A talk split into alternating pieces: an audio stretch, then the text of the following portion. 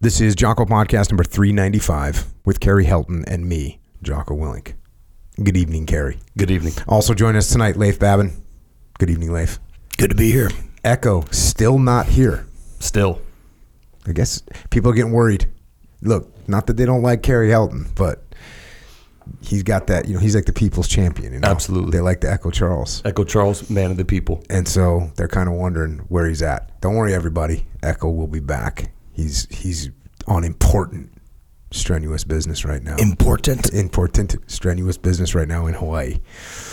In the meantime, let me tell you this. The colonel expected the highest level of discipline from his first of the 506th soldiers. He knew that slacking here, even when just going to the chow hall for lunch, could result in horrific wounds and death. Discipline in such a situation started with the little things high and tight haircuts, a clean shave every day, and uniforms maintained. With that, the more important things fell into place body armor and helmets worn outdoors at all times, and weapons cleaned and ready for use at a moment's notice.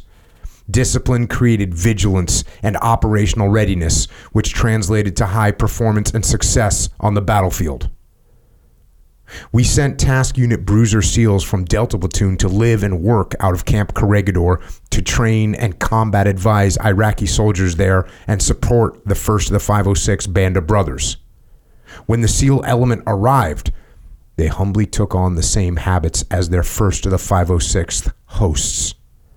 Despite more relaxed grooming standards SEALs typically enjoy elsewhere, the SEALs at Camp Corregidor cropped their hair short, shaved every day, and even donned the same ACU Army combat uniform camouflage of their Army counterparts.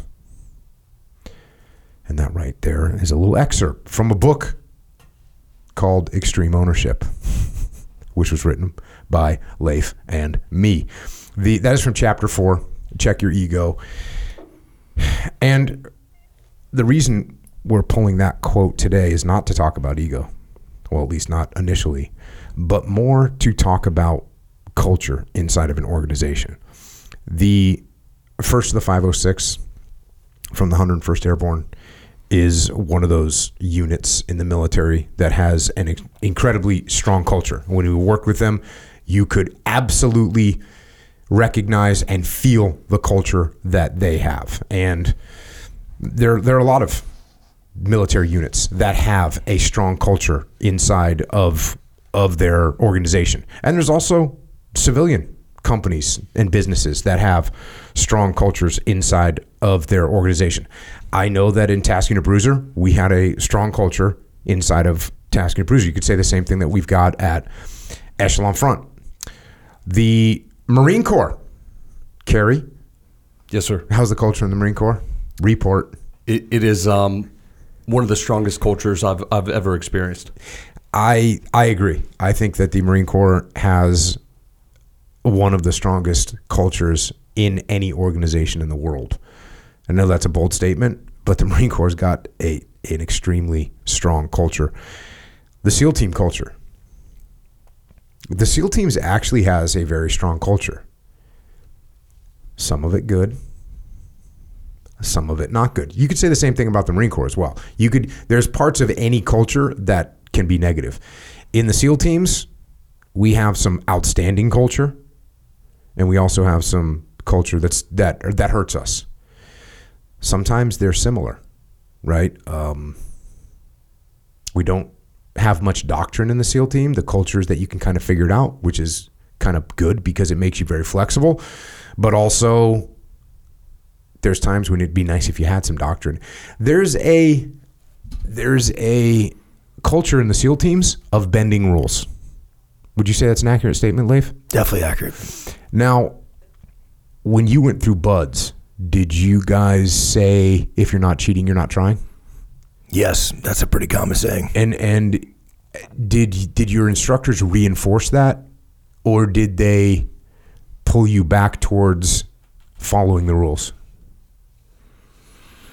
Uh, I mean, if we're in like a Boku race and uh, you got busted cheating, I mean, you paid the man for that, uh, certainly. So I think there there were folks um, who tried to push that certainly, and and um, you know, I I, I think uh, I would say my instructors largely uh, tried to tried to bash that out of us. You know, like hey, if you if you're cheating on this, you're not following the rules. Like we're gonna drop a hammer on you. Yeah. So And at the same time, you're only cheating yourself. Yeah, well, we definitely got told you're only cheating yourself. The thing is, and I think I, I talked about this with Ben Ben Milligan for sure, um, for talking about from his book, "By Water Beneath the Walls." Worst title ever, Ben. Awesome book though. Probably one of the best. It actually is the best historical book about the SEAL teams. But the title, which I've been harassing Ben and Ben about since I met him, and I actually harass him about the title of each and every chapter that he's got, which is long. But what an incredible writer and what an incredible job he did on that. But that's one of those things where you can see where the culture comes from. And if you think about what your overall strategic goal as a special operations warrior is we're going to figure out a way to cheat against the enemy, right? Like you you want to be able to sneak up on the enemy, catch him when he's not looking, sucker punch him, deceive him in any way possible. Never never fight fair. Right, never fight fair. These are these are all attitudes that make sense. They're part of our culture. And you can see where if you're looking if you're actually looking for guys that have that kind of attitude, there's some, you know, you're borderline, you're borderline or you're brushing up against a criminal mindset, right? Which is I- I'll break rules, I don't care. And you kind of need some of that. In a SEAL platoon, if you have if every single person is a rule follower, you're, you're not going to be you're not going to be able to do your job at the highest level because everyone's going to look at a problem and they're only going to solve that problem within the rule set, whatever that rule set might be. Maybe it's just the doctrine, but there. But if you have someone that says, "Hey, we're going to need to follow these freaking rules," which you you are going to have in a SEAL platoon at least at least three guys that are like, why would we do it like that? Let's do it this way. Let's cut this corner. Let's figure out how to do this. Let's trick them. Let's deceive them. They're going to cheat. So that's the type of thing where it's really good for your culture. That being said, when it if you if you have a guy that now is supposed to be following the rules of a city or a state and and he decides look i don't have to follow the rules i'm a special operations dude so i'm looking how to how i can get away from these rules that culture needs to be reined in and you need to really kind of put some guardrails up around your culture same thing with the marine corps i mean can you imagine the marine corps in world war ii you're like hey we want you to kill everybody which is what they were doing. You're going into Iwo Jima. What, what, what are your rules? Kill everybody. Then the war ends, and now all of a sudden you're in mainland Chi- in mainland Japan, and you're doing basically security force operations, which you know you can read about in Eugene Sledge, China Marine. That's like uh, you gotta you gotta be able to just pull that culture back from killing everyone to being a diplomat, a warrior diplomat. So things are good, things are bad. The, the culture. The culture. What I'm saying is actually is the culture will be strong. Culture is strong, and if you don't have control over the culture, it can it can definitely cause problems. Um, you know, throughout the book about face, Hackworth, he he continually refers back to this unit that he worked with early in his um, early in his career, and he says this in About Face: For the next four years, I learned my trade. One year with the recon company of the Tank Battalion in the Po Valley, and three more with Tri- Trieste United States Troop. Trust. The illustrious unit whose 5,000 hand-picked members Walter Winchell called, quote, the chrome-plated soldiers of Europe, end quote. We worked hard during those years, long, merciless days of training, repeating, repeating, repeating, until we got it right. Our transformation into soldiers inspired and monitored by those battle savvy NCOs who well knew that discipline and tactical proficiency on the battlefield were direct results of discipline and combat skills instilled on the parade and training grounds. At night, it was down on our hands and knees, all of us hand waxing the barracks floors until we had enough money to chip in and buy a buffer. You could eat off those floors, just as you could almost be blinded by the brass belt buckles and brown boots that each of us wore. Polished every night to a dazzling finish. The only way out of these activities was sick call, but rarely was it used as, as an excuse. It took as much effort to see the doc. You had to strip your bed, cram your perfectly pressed clothes into a duffel bag, see the supply sergeant, and then the first sergeant, not to mention the lion's share of the month's pay you'd spend having to re having clothes repressed when you came back, as it did to continue on with the normal routine punishment was meted out by a process known as NCO justice. And if I ever create another hardcore band, I might call it NCO justice. For crimes such as a uniform of less than starched perfection, a bed that didn't bounce a quarter, or even a mildly insubordinate smirk, the sentence could the sentence could range from 50 push-ups to double pine double timing around the parade field, holding a 9.5 pound M1 rifle over your head, yelling, I'm a shithead, I'm a shithead, until you collapsed. General of the Army George Catlett Marshall once said, Morale is a state of mind. It is, stead, it is steadfastness and courage and hope, confidence and zeal and loyalty, esprit de corps and determination. Morale, he said, is staying power, the spirit which endures to the end, the will to win. These words could have been the motto of the 15th tank, and for that matter, all of trust, a command that really did live 20 regular Army years behind the times. So you can see when you've got a unit like that, everybody, I mean, he was a private soldier at the time, you know, Hackworth, and he knew what he was doing. He knew what the standard was, he knew how he was supposed to act. That's a culture. And you get culture in the civilian sector too. Um, Tesla. What's the culture at Tesla?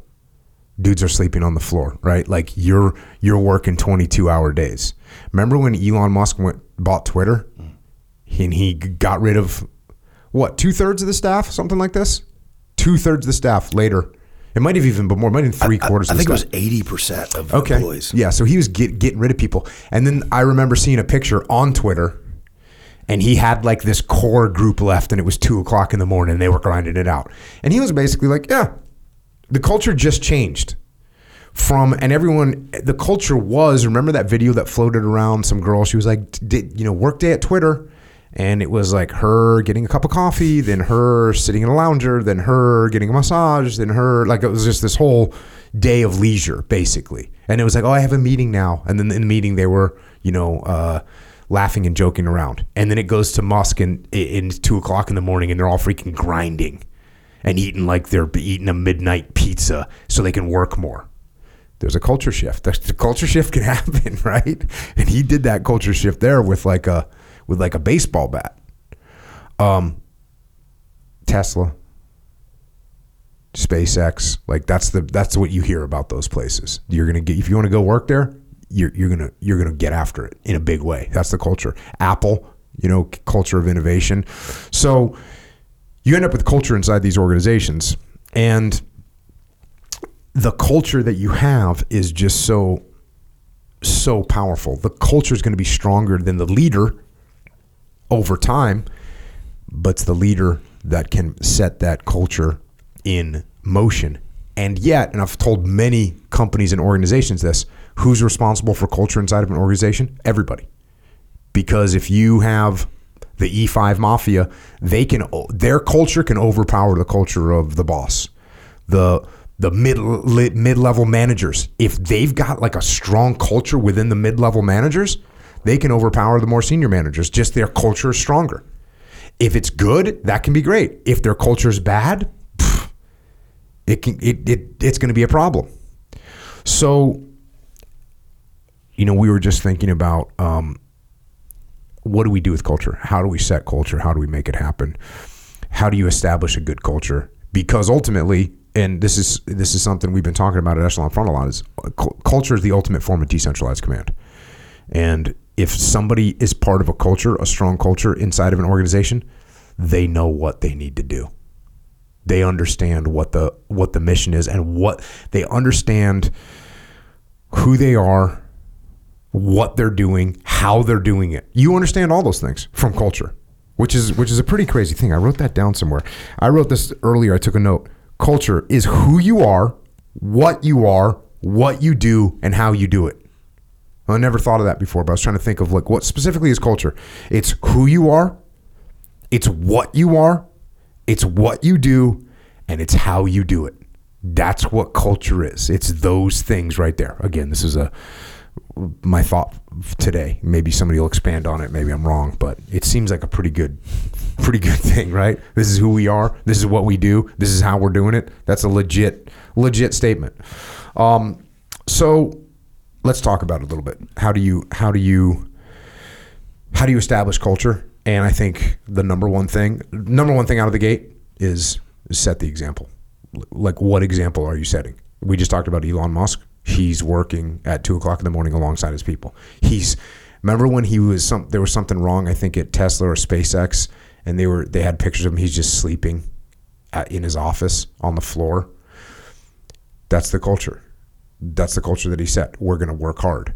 So the culture that you set, the way that you act, the example that you you fall under is the way it's going to be. So when I got to team 1, Oh, you're you want to know when that was, Kerry? When was that? Oh, done? that was back in the day.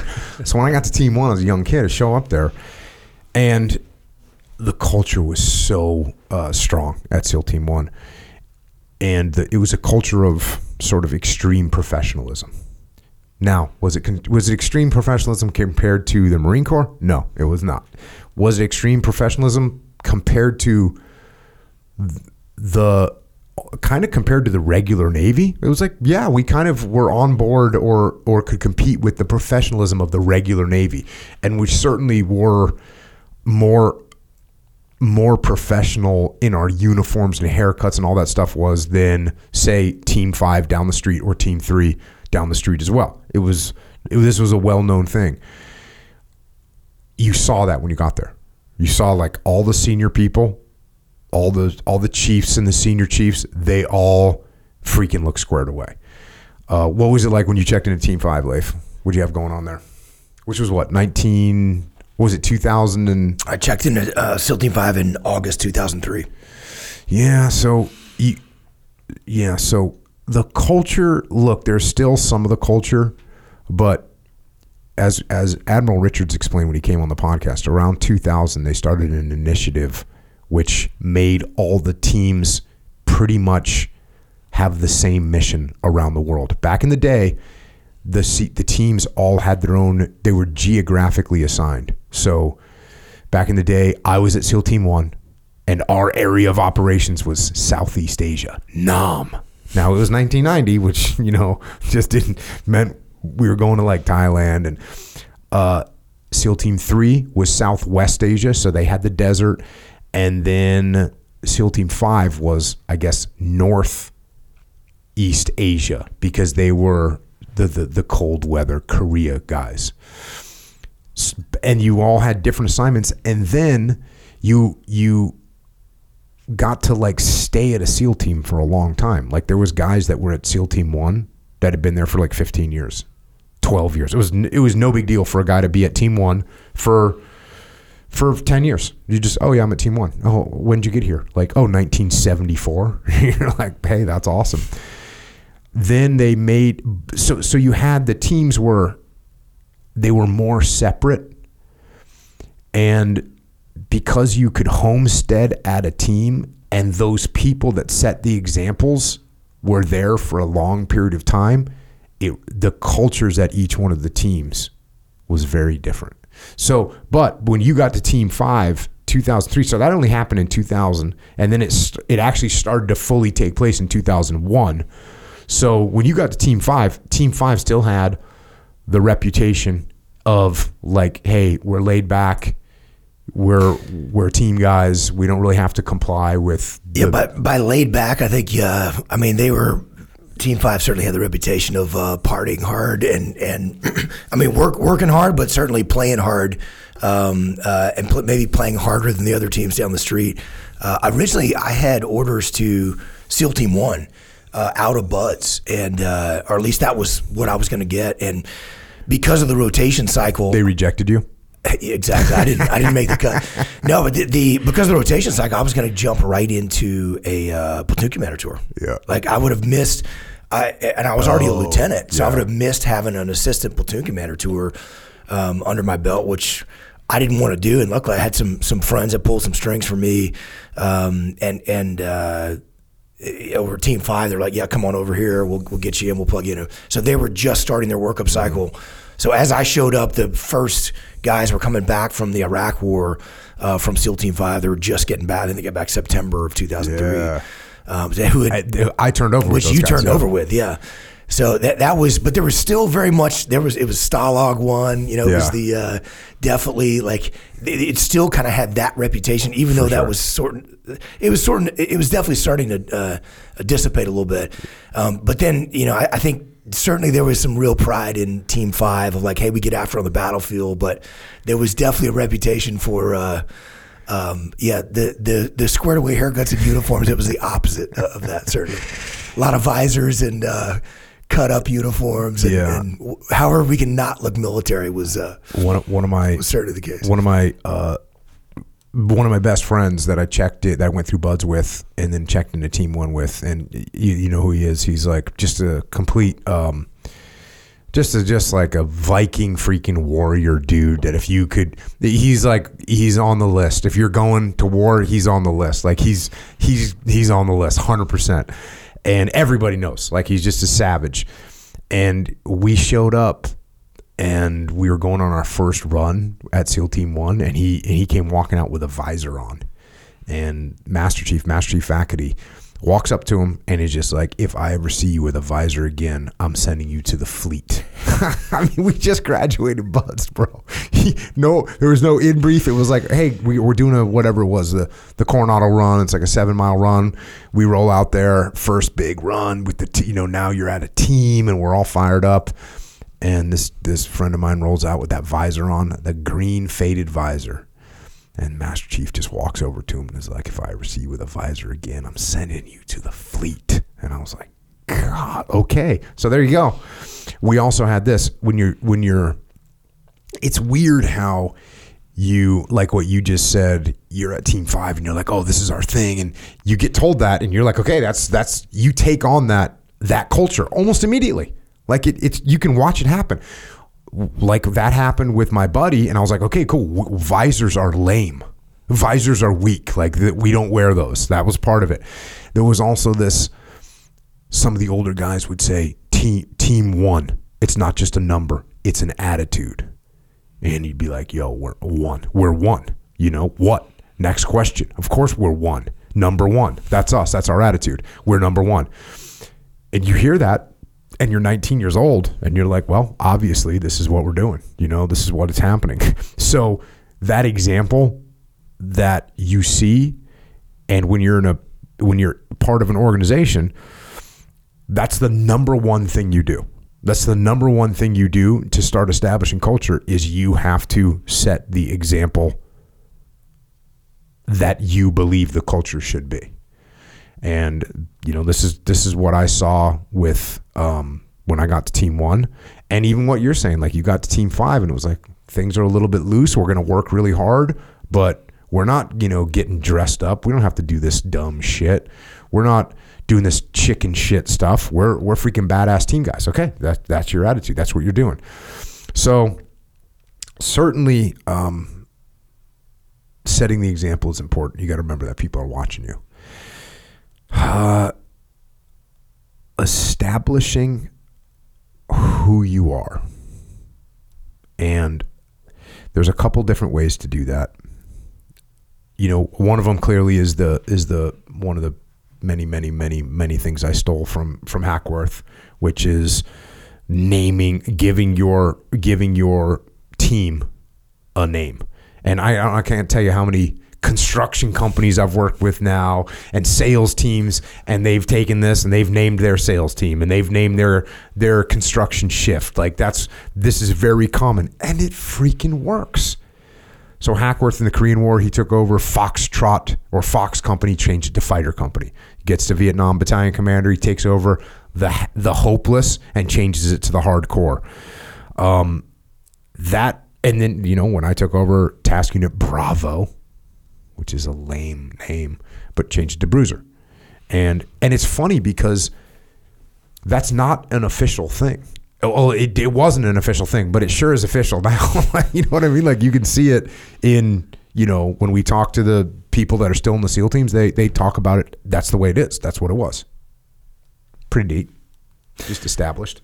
What's what's what's funny about that? I was uh, I was just reviewing my copy of About Face, which is uh, which you gave to me as Task Unit Bruiser. You know, went our separate ways when we came back from Ramadi and you know in the fall of 2006, and uh, you didn't like you just handed me a copy of it, and I had you I had you write in it and uh, it just says to snow from JKO, and then the date it was like Janu- it's January 2007. Check. So, but what's awesome about that, as I was reading through that book, that's the first time that I, I even I realized like, okay, where where this thing came from, you know, is this this new identity that that. Uh, Hackworth had given his units, you know, with the fighter company and the the hardcore recondos.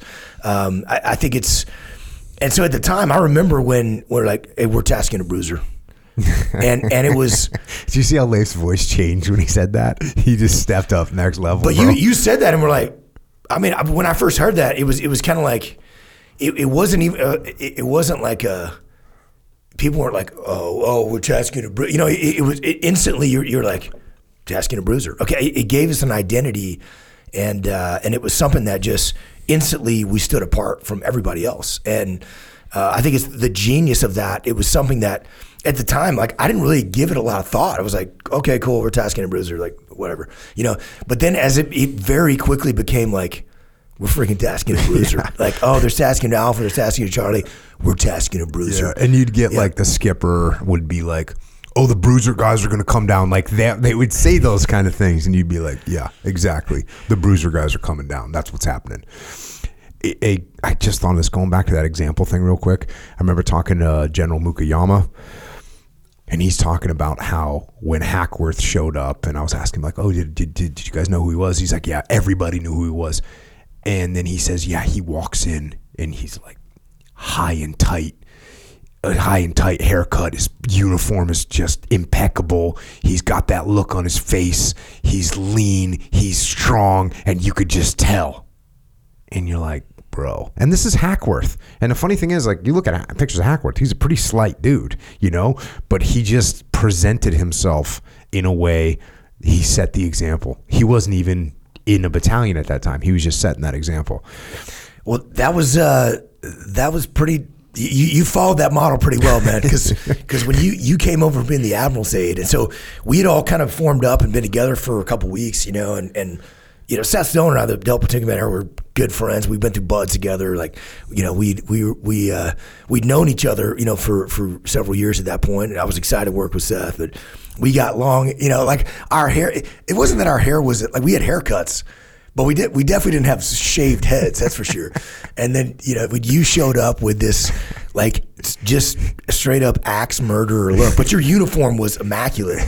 Square, you know your your head was shaved, and you just like glared at everyone and didn't really say anything. And uh, you know, and, and, when we met you, you were like, "I'm Jocko," like squeezed our hand, you know, and and and didn't say anything. And it was, but it, it definitely set the tone right away of like, oh, this guy scored away. Oh, this guy's got a shaved head. This guy has a squared away uniform, and uh, and you never like, hey, this is what we're to look like. But you you you certainly brought that example in, and then so when it became Task Unit Bruiser, it was um, it, it, immediate, it immediately gave us like we're unique. We're unique. We're different from everybody else. We're, we're different, and and certainly that can be in a bad way. Oh, you yeah. know, if, if the culture went that. went that direction. But for us, it meant like, hey, we're gonna we're unique, we're special. Like, oh, we're it's it's too hard for everybody else. Like, we're good. We're Task Unit Bruiser. We're gonna work harder. We're gonna come in early. We're gonna stay late. We're gonna make things happen. You know, it, it's uh, and it just started to immediately establish that culture. And and you you you lived that. I mean, it was I just remember you totally standing out from every. We had a formation behind SEAL Team Three, so the whole team's formed up. It's the first time the team's actually getting together. People are coming in, you know, from different units, and and it was I'd never I'd never seen you before. I'd, I'd heard about you, and we certainly knew of your reputation, but you instantly looked different than every other SEAL back there. uh, just with a shaved head and squared away uniform, and I was like, check. I can tell you, I was when I was at SEAL Team One, I put in for the Seaman or Admiral package, and I didn't get picked up. And then the other, there was a, the first class got picked up, and shortly after they got picked up, they went to OCS, and then one of those officers that was a SEAL, an East Coast SEAL, he went to OCS and he came out to the West Coast to Team One. So now I'm an E5 at Team One, and this ensign shows up from the from the Seaman Admiral program, and I was looking at him going, dude, what is going on with this guy's freaking uniform? He looked one he looked 100% 100% next level squared away. And I didn't I didn't know what was happening, but you could you if you stood him same thing like if you put him in a line with 10 other officers and you said which one of these guys do you want to, you know, are you going to put your trust in? You'd be look at him and you go, I think this guy over here, he looks freaking squared away and then I went to officer candidate school, and that's where that's where he learned to do that. And the freaking uniform inspections are so psycho down there. Like you wear those shirt stay things, and did you wear shirt stays? Yeah, you wear these shirt stay things, and you tuck everything in, and you everything's tight, and you've it's ridiculous. But damn, you look freaking squared away and and then so anyways that's where that's where I definitely got at OCS and you know you you went to you probably got you know I guess you might have gotten some uniform inspections in BUD/S but those aren't real uniform inspections at least in my opinion are you you differing opinion Well, I mean, I, I had spent a lot of time having uniform inspections through four years of the Navy. well that's what I was going to say Academy. you you were you were you did four years at the Yeah. Naval Academy doing uniform inspections but then you went to the fleet Dude, then you're out there and you're our uniforms were immaculate at BUD/S, man. I'm talking like Oh, okay. like boot shine, like totally pressed, like you know the the grease uniforms. Yeah, and uh, totally dialed. Um, and and I passed every single one of those, and I got hammered every single time because I was the class OIC. Yeah, of course. So if one pay. one person fails, which they always do, they- Yeah. Um, and I thought thought of a funny story too. When I when I took over a platoon at SEAL Team Seven, the the assistant platoon commander, so he he was working for another guy. Now he's working for me, and you know we're having like our first conversation. and he's a great dude, Eh, but you know we don't know each other, so. He's like, hey, is there anything I, you know, we're like wrapping up at the end of the, at, at the end of our first day working together. And he's like, uh, is there anything else I need to do? And I was like, yeah, go get a haircut. And he goes, I, I, I just got a haircut. And I said, like mine. so he said, Roger that. Uh, good times. What what I think what really stands out to me though is like it, you know not only did you you demonstrated this through through um, uh, but by setting the standard yourself, but it, what it started for me and what it started for Seth Stone and I think for a lot of us in Task Unit Bruiser was was what we thought was cool. You know, in, in the SEAL teams, like like at SEAL Team Five, what I thought was cool is the guys that like, yeah, man, that guy's kind of like, hey, that guy's an awesome operator, you know. And but yeah, he might have got arrested on the weekends, but who cares? Like he's a, you know, he's an awesome operator, that's what you you want to be. And who cares if his if his uniform's not squared away and his hair is messed up? Like we kind of take take pride in that. And I think what it started to do was that the the professionalism of like, oh, it's actually cool to be squared away. It's actually cool to have a squared away looking uniform. It's actually cool to be the most squared away looking guy in the entire formation and to have your head shaved and you stand out apart from everybody else. Um, and so tho- that started to kind of change my mind uh, of, and I didn't even realize it at the time, you know, because because we're just meeting you for the first time. And just FYI, everybody, this is not to say that you should not be freaking the hardest operator that you can possibly be.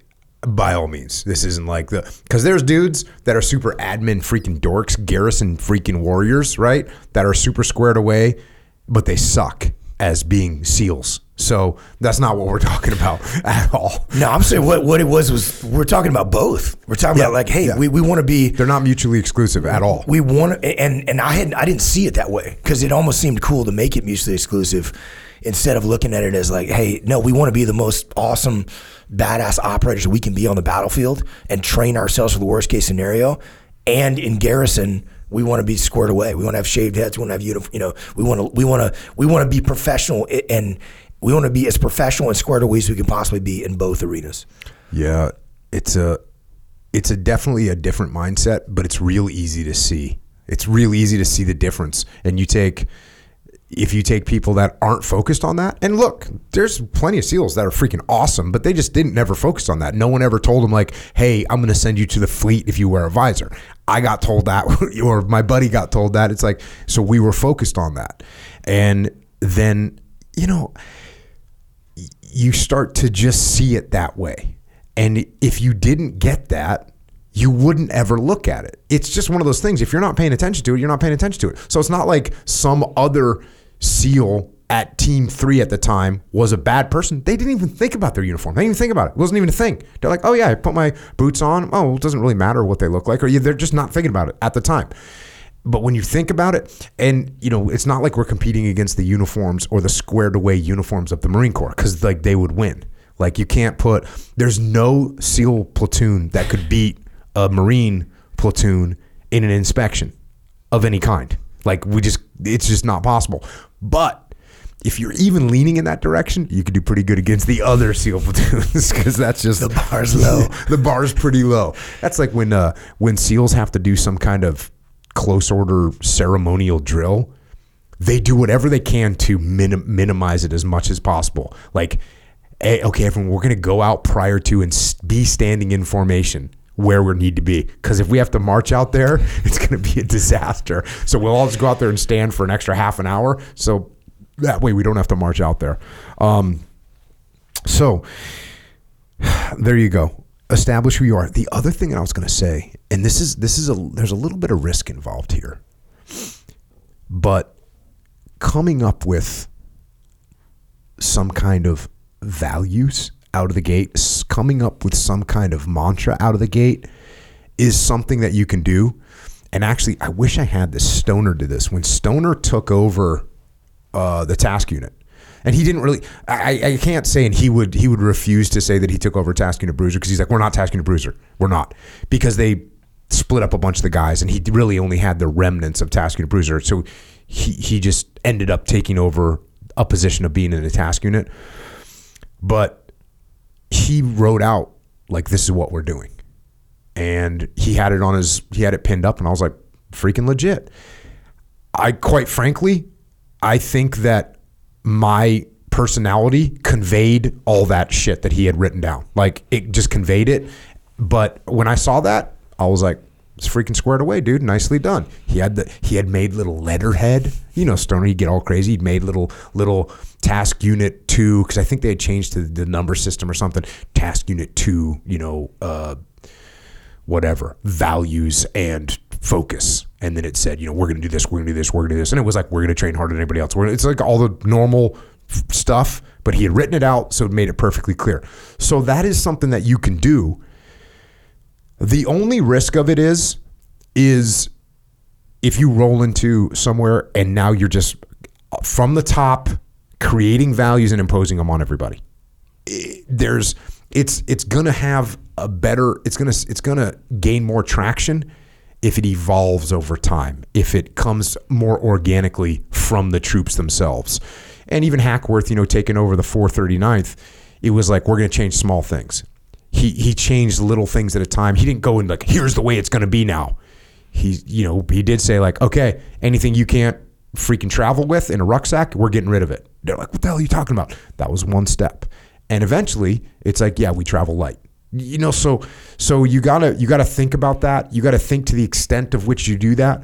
And i would say probably a good compromise or a good move would be to set out some sort of minimum aspirational ideas like we're gonna work hard. Like something that people aren't really going to be able to argue with without being super detailed. Because even if i you know if i said all right listen we're going to be we're going to look squared away and inspection ready i can't imagine if i would have if that would have been my leading like idea i wouldn't have liked me. You know what i mean? When i was in e5 i would have been like this guy talking about dude? We're freaking seals. We're operators. Like who cares what we look like? So but if it would have said hey we're going to work hard and we're going to be exceptional at our jobs. You're like, I can get on board with that. So I think if you're going to set up some values like that out of the gate or some kind of a mantra, and the mantra is another thing. The mantra is something that can come, it's better off coming organically. And so you end up with something like BTF. You know, you end up with something like Semper Fi. You end up with uh, Never Quit. You end up with something that comes organically. BTF's a good one. Like that was just Tony just started saying it, but it became BTF, BTF, BTF, just- BTF. yeah, big tough frog man, meaning it's an ad, it's an adjective. Yeah, this guy's a big. It's a noun. This guy's a big tough frog man. It's a it's a verb. We're gonna BTF. It's a a motivational chant. You know, BTF, BTF, BTF. So, but it just came organically. But and yet it answered so many questions. It, it, it was part of the culture because the culture is, hey guys, should we do another immediate action drill in the 120 degree heat or should we call it a day? We all know the answer to that. The answer is BTF. The answer is just we know what we're doing. It's BTF. That's what we're going to do. Should we should I say that I'm hot right now and I and I and it's very sweaty and I and I feel like it's too warm out or should I just not say anything? It's like, "Oh, I'm going to BTF." Should when I'm freezing cold say like, "Hey guys, I'm cold. Um, can I get in the Humvee and, and wait until we hit the target before I go outside, or should I just BTF? The answer is you're just going to BTF. But back to your, you know, your open discussion about like if you're not you're not trying, and how that can become part of the culture. I mean, that was very prevalent. When I joined the SEAL teams. Like people were debating about like, you know, the the the old school years, you know, from the '90s of like, hey, we're gonna do the, you know, uh, uh, we're gonna we're gonna drop you off for the 14 you know kilometer patrol in like hey we roll open vehicles now. We don't need to do that stuff anymore. Um, and there was a real there was an attitude of some people in the teams that like hey we don't need to do that. Like hey you know what? Hey we'll just we'll just uh, we'll just have a you know we'll just virtually say we foot patrolled in and then you'll drop us off at this point here and we'll we'll go hit in 500 yards we'll go hit the, hit the so we'll cut down what should be a two and a half kilometer patrol into you know the last 500 meters Or or a 10 and a half kilometer yeah. patrol. Yeah, and, and so and we weren't even doing that kind of stuff just because of the the largely urban focused combat of, of Iraq. Um, I, don't, I don't think I ever did a 10 and a half uh, kilometer patrol in, but we were doing two or three kilometer patrols and over some rugged terrain, certainly. But guys were cutting that down to where they were like, no, no, we're just gonna, we're just gonna On the X. yeah, we'll just we'll just we'll just get dropped off right there. And and it was I think for, you know, BTF answered that to say like, hey, um, you don't foresee a situation where we might have to foot patrol. And ironically, it was, you know, you you right away were like there was no, you know, for you, for Tony, like for the the culture in the task unit was like, hey, we're not gonna we're not gonna ask for breaks. Why? Because we we may actually have to foot patrol it. And ironically, when we deployed to Ramadi, it was so freaking dangerous to drive on these roads. I mean, 80% of U.S. casualties are being inflicted by IEDs or roadside bombs. So we would we would drive to the nearest, you know, safest roads we could get to, like the nearest combat outpost, the, the, and then we would foot patrol into these areas because you couldn't drive into them. So, so we did a hell of a lot of foot patrolling all the time, carrying a ton of weight on our backs. And if we hadn't have done that, um, we wouldn't have been prepared for it. So, um, and in fact, even still, I don't think I was as prepared as I as, as I should have been because the first patrol I went out with the Marines was uh, just kick my ass on that patrol, trying to you know carry the gear I needed and water and ammo and stuff for 48 hours, you know, in, in uh, around Firecracker Circle up there with Lima Company 38 Marines. So I think those, but that that BTF mantra, you know, was like, yeah, we're not gonna, we're not looking to cut corners. We're looking to train hard. We're looking to push the standards higher, and that was part of that unique identity of being being task unit bruiser. Mm-hmm. We're different than everybody else. We're not. We, we we're gonna push the standards harder. Oh, they they they wanted to get dropped off near the target. We don't. We actually can we get dropped off further away so that we we can actually train ourselves and push ourselves harder. Dude, I went to a couple debriefs with TRADET. So at the end of a training block, we would go to TRADET and TRADET would debrief the skipper and us on like performance. And but before that, we would debrief TRADET on like how the training was and what you know what could be better and what could could be improved. and like I'd go in there and unfortunately like especially one of the other task units would be like there when they'd say well they'd give their feedback and it would be like literally it would be you know, there's no there's no Wi-Fi hotspot at the thing, and we need better like access to hydration.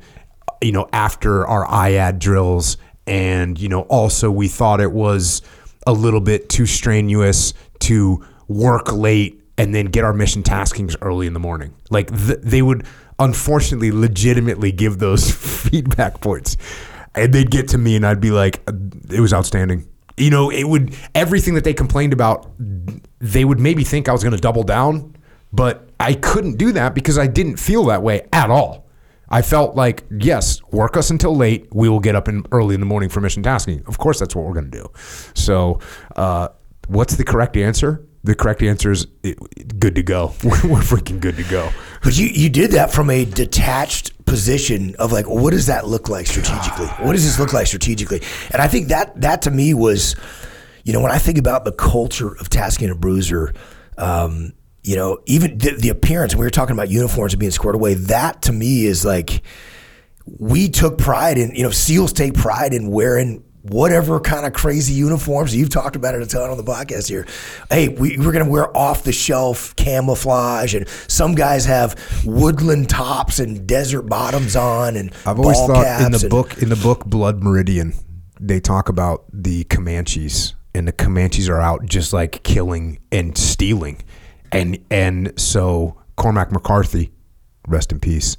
He just- he just passed away, Just passed away. Never got to talk to him, but he's like describing them as they're approaching, and it just it sounds like a SEAL platoon. Like people are wearing like top hats, and this guy's wearing like a dress, and this guy's wearing like a vest, and this guy's wearing a cowboy hat, and they just all look freaking crazy and different.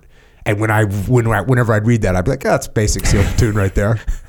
Basically, that's what you get. You know, like I'm gonna wear jeans, I'm gonna wear a freaking whatever, just just whatever random. I got got a new Cabela's, you know, uh, cami shirt, and plus I got some, you know, old Vietnam, whatever, and they're just going down the list of what random stuff they're wearing. So yeah, it gets pretty wild. and that's it. And that's we almost took we took pride in that. Hey, as long as we're able to go and perform on the X and you know accomplish our mission, like who cares? In fact, you almost take pride in how crazy you look. So when you you approached us in Task Unit Bruiser about like uh, about this issue and uh, about like, hey. Sh- should we try to look uniform? And- And so in, in the in, in in how that came about was like when when you first kind of brought the subject up, like, hey, be, you know, let's let's all try to look uniform. Seth Stoner, I thought you were totally insane. But I was I was like, this is totally crazy. You know, we were new guys in one platoon, and you know, under our belt. Um, you know, as the platoon commanders know, but like there was massive pushback inside the platoon. Like, what do you mean we have to? I have to set up my op gear that looks like everybody else, and Charlie platoon has to look like Delt. What are you talking about? This is insane. So we actually we came to you. I remember this conversation well in your office. This is like during the workup cycle. We came to you in your office uh, up there in the SEAL Team Three headquarters with the little tasking office, and and we're like, hey, we we both like had talked about it, like, let's go set Jocko straight. No, I mean, it, it wasn't.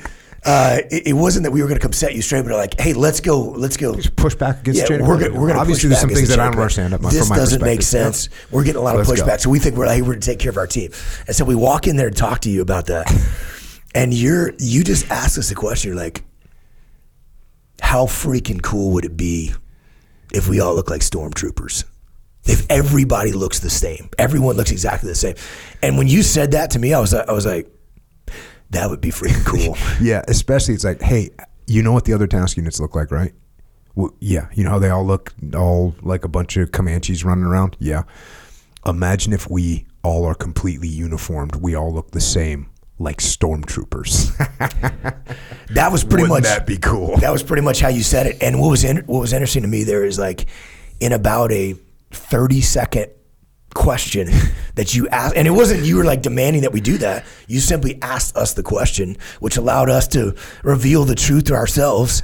Uh, so Stoner and I left there like, this is freaking awesome. We're all going to look the same. It's going to be different from everybody, and it, it it it gave us that unique culture. And when we put it out that way to the team it wasn't like, hey, Jocko, you know, saying this. It was like, hey, this is the way.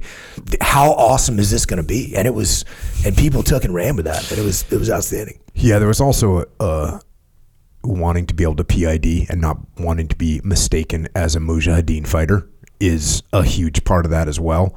And also, now that we're talking about uniforms, I remember uh, I, I think it was Stoner that was wearing like one of those like Mujahideen scarfs. What are those things called? Uh, in Iraq, they call them the kafia, but what what do we we call them a uh, Shemag. shamag? yeah, yeah, yeah, So we get out to our desert training place, and here comes Stoner rolling up, and he's got one of those things on, and I'm just like, I'm like, oh, are you Mooj? and he's like, no, and I go, fuck, you wearing that scarf for? and he just like took it off and was like, check. He took it off and never wore it again. and uh, I think we all got the word on that too, because no one in Task Unit Bruiser wore those things. But what was what really stood out to me on that is like it it made it cool. Like it, it made it cool to be like, hey, we want to look all the same because that's going to set us apart from everybody else. It's gonna we're going to look professional and. uh and it just, it just like it, it was it was instantaneous for us to, to to take that from like hey, we think it's cool to all look different and to do different stuff and to look like just a bunch of renegades out there that don't look military to like, hey, we actually look military. Yeah. And hey, we're part of a gang. This is what we are. So watch out. this is how we roll in Task Unit Bruiser. Now, we did take that to an excessive level when we spray painted Punisher skulls all on our uh, on every single vehicle, and and uh, who was who the a general came out to, to see us. Was it was it? Uh, I think it was General Brown. yeah, I think it was him. And you you were like, take this off. No, it must have been earlier than General Brown because General Brown came out pretty late. Uh, I don't know who it was, but to me, it was PID. Like it was PID. You know, this is like not a good thing where you're rolling around and you're advertising like, "Hey, this is us. Here's our mark." Um, it did look cool though. It did. It looked really cool, and there had been a lot of time and effort on, you know, every every single like uh, gun truck had the Punisher skulls on them. So, but then we just we just put them on our uniform. Yeah, so yeah. it worked out. The stencil still came in handy. We took it off. We took it off helmets, and we took it off the uh, the Humvees. Yeah, it's freaking legit. And you know, that's one of those things where you know, as I'm y- y- hey, so, looks looks fine. I'm not worried about it. You know what I mean? It's like it's one of those things. Where do you where do you hold the line and where do you let it slide? And it's like, hey man, we, got a badass bunch of troopers here and this is actually a uniform now, so we're to roll with it.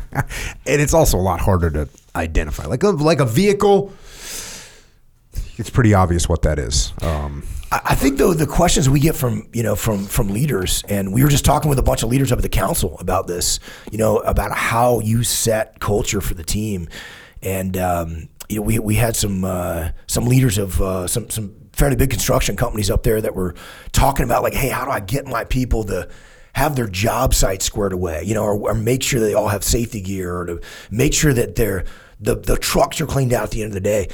And I was telling them about that. We were using this as an example of like, you got to make it cool. You got to make it cool. Hey, think about what everybody else look like. The question you just asked, what does everybody else look like?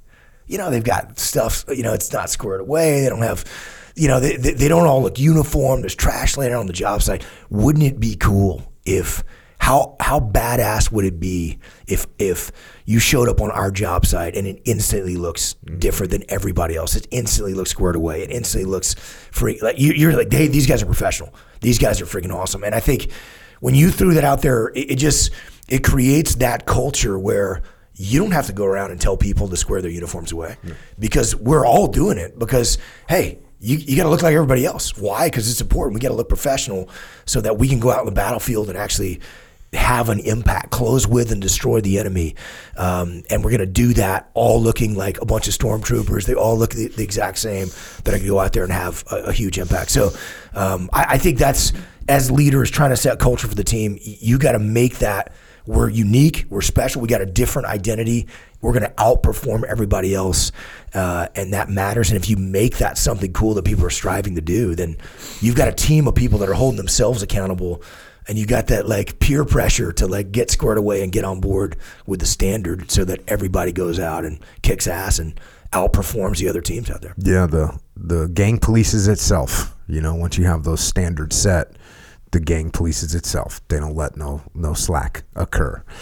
Um, th- then when it comes to that, you know, the the behavior of other people when you're trying to establish culture. Establishing culture that means you reward behavior that is within the culture and you punish or at least mitigate behavior that's not within the culture. So, you know, you use carrots and sticks, basically.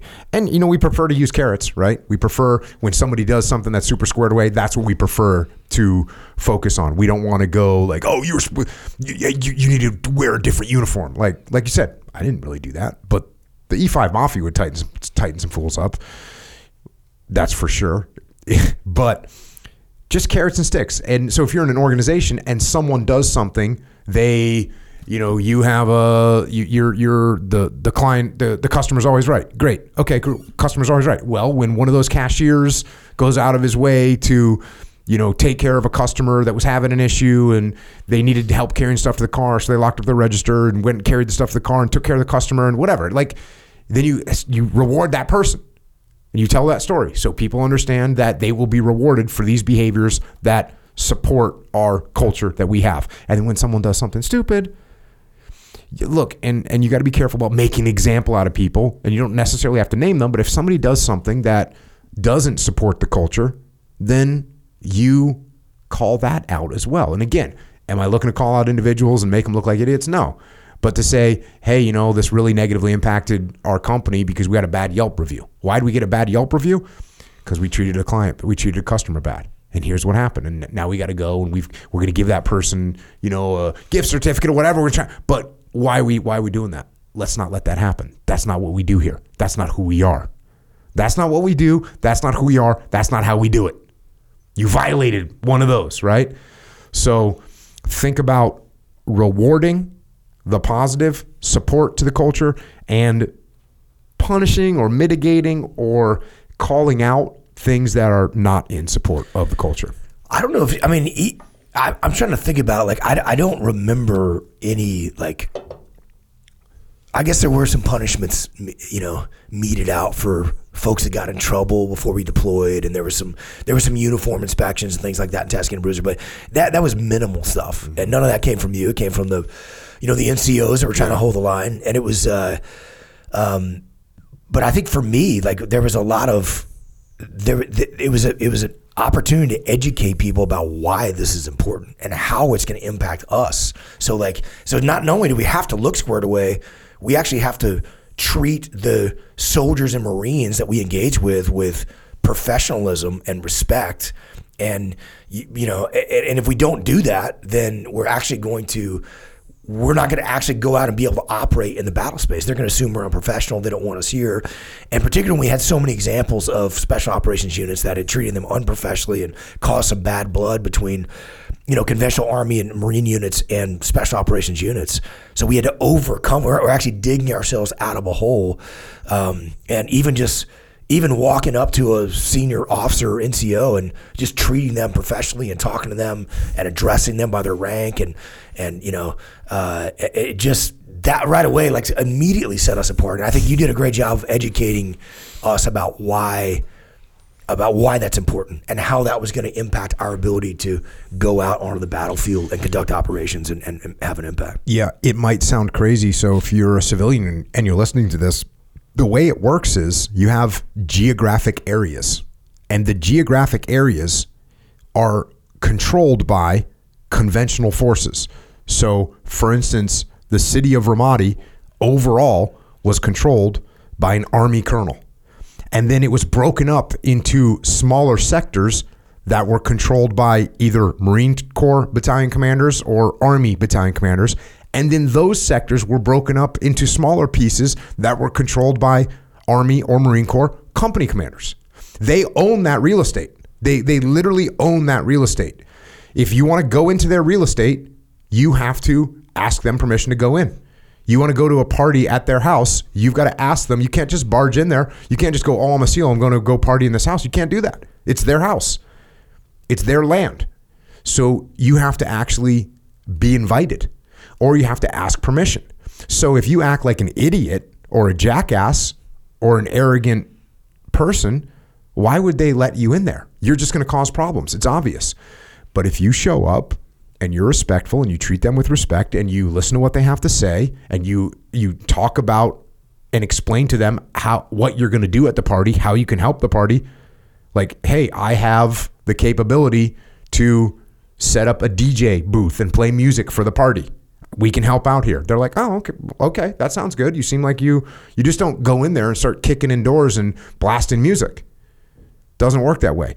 So yes, we had to build good relationships, and yes, the your, your mom taught you in fourth grade that you don't get a second chance to make a first impression. So, what's the first impression of a battalion commander that's been in the army for 19 years? What is his? What's the first impression he gets from you? It's your uniform and it's your haircut and it's your shave. Period. End of story. Period. End of story. You can't help that. You cannot help that. Even though they might know that that stuff really doesn't matter. And they, we've all been taught this stuff. We've all been taught that no combat ready unit has ever passed inspection and no inspection ready unit has ever passed combat. We all know Murphy's Laws. We know those things. But there still is an inherent judgment that's going to take place when you show up. And if you show up looking like a jackass, you're going to get treated like a jackass. So be professional. And yes, that's that's that's what I explained to the guys. Like, hey, we've got to we we've got to show these guys respect. And I also distinctly remember saying, listen, this company commander that you're about to go talk to has probably been in Iraq for 16 months right now. He's a company commander. This is his second tour in Iraq, and they're doing one year tours in the Army. So that's who you're talking to. And by the way, you know, Lieutenant JG, how long have you, how much time have you spent in Iraq? Um, four days. How many times have you shot your weapon? Zero.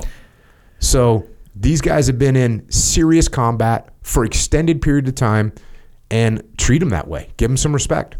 I remember talking to uh, main gun Mike Bajema, Yeah. who was uh, Bulldog Company commander. We worked super closely with from uh, Bravo. He was the commander for Bravo Company for uh, 137 uh, of, of the uh, Ready First Brigade, First Armor Division, and uh, I was say, like I three combat deployments to Iraq. I, I think I spent a total of about 17 months in Iraq uh, total, and uh, he he'd spent 37 months in Iraq. Well, he had done. I I, th- I want to say, and you can correct me if I'm wrong, but his first deployment to Iraq, I want to say, was 14 months, and it was like, you know, 2000. It was fighting, 14 months straight. Then he went home for a year, took over a company, and, and now he's back. And he and he'd been there already. I think up in Tal Afar or something for already six months. So he'd already been in Iraq for 20 freaking months in a leadership position the whole time. So, and and then you talk about the battalion commanders. You know, you talk about those company commanders. You know, I remember going over to Corregidor for the first time, and I'm meeting the the company commander of gun gunfighter, and you know he's already like been there for five months, and he's lost a dozen guys. You know, like these guys have been in serious sustained combat. I mean, I'm here to learn. I'm here to support we're here to help you. What do you? How can we help you? And it's it's bizarre to think that that might slip by you, but you know when you're in the SEAL teams, you, you're kind of isolated. You know, you're you're you're in a a little bit of a vacuum in the SEAL teams. You, even my first deployment was a little bit of a vacuum. We're we're living on our own little camp. We don't have to leave our camp for anything. We're basically going out and conducting operations wherever we wanted to. All we would do is, as I said earlier, check in with the battle space commander. We would leave, go back. It's just us debriefing. Like you get, then we go back. We do, we come back to America. We do a workup by ourselves. We do very little interoperability with other military units, and you just get a little bit isolated. So if you on your second deployment and you roll to Ramadi and you're like kind of like I'm kind of a badass. You know, I've done 38 d- direct action missions. It's like, bro, think about what these other guys have been through. Think about their perspective. there was a um, there was a SEAL I worked with who uh, was rolling out with a Marine unit, um, in kind of the latter part of the Fallujah, the Fallujah battle, and, and uh, so he gets in the Humvee, and there's a Marine, a Marine man in the 50 cal, and he was like, uh, he's was like, you know, he, he was like, have you had space and time this thing? Like he asked a question. The other SEALs in the vehicle were like, yo, man, do you, like you're, you know, we, we got, we got like a, we got like a 30 minute class on how to headspace and time a, a 50 cal. I'm like, you're asking a Marine machine gunner if he knows how to headspace a down vehicle like Day that. 12 of the Battle of Fallujah. Yeah, that guy has done that thing 10,000 times. Like he'll know, know more about that weapon than you ever can even imagine. It's, it was, uh, He can headspace and time it with his pinky. Ex- exactly. Yeah, it was. Uh, it was not a good look for the SEAL teams. Oh, that's a bummer. Um, but the folks around him, I think, uh, administered some some corrections. But you know, the back to the culture stuff, though. I, I want to make clear, man. Like. You know, we wrote in Extreme Ownership Chapter Two. Like, it's not what you preach; it's what it's what you tolerate. So, certainly, if people aren't performing, you know, holding the standard or performing the way they should, um, or or uh, then then yeah, you gotta you gotta you gotta hold them accountable. You gotta make an example out of them. But you never. It wasn't. It wasn't like a. You know, this wasn't like you beating us down and saying like we need to be squared away. It's you actually took extreme ownership of explaining. Yeah, hey, I, got to explain to you why this is important. And I think for the leaders that are listening to this, when you want to build a culture uh, of a, of a high performance winning team, you don't go beat people down if they're not their job site isn't squared away or they're not looking they're not as professional as they should be on a call with a client you actually need to take that as an opportunity to you know holding them accountable doesn't mean you just smash them over the head um, it, it means that you take ownership of not explaining why this is important, so they understand how it's going to help them. If they if they, they they fall short of those standards, it's going to hurt the mission, and it's ultimately going to hurt them. You know, and, and back to the construction you know, site uh, example where you know, when we're talking to leaders, they're like, well, obviously, if our job site doesn't look good, that's going to affect our ability to, you know, uh, to to, uh, to to win other bids, you know, for the for the for the next next job. But the frontline troopers don't they don't see that. The guys that are out there working, they, they don't see that. So you as a leader have to take ownership of educating them, of training them, of helping them see why this is important, how it not only helps the overall mission, but connecting that thread of why back down to them and how it's going to create more opportunities for them to, to win the next bid if you have a squared away looking job site. So I think that's just an important point to make is this isn't beating people down. And, and I was never like, oh, if we don't do this, Jocko's going to yell at us. There was, you never yelled at us. Yeah. It, it was you explained why it was important. And then you didn't have to explain it to anybody else because I was explaining why it was important to my team, and they're explaining it to each other. Some new guy shows up that plugs in as a augmentee. We're letting him know, like, hey man, your uniform needs look like everybody else's. Get, get- here's how you set your gear up.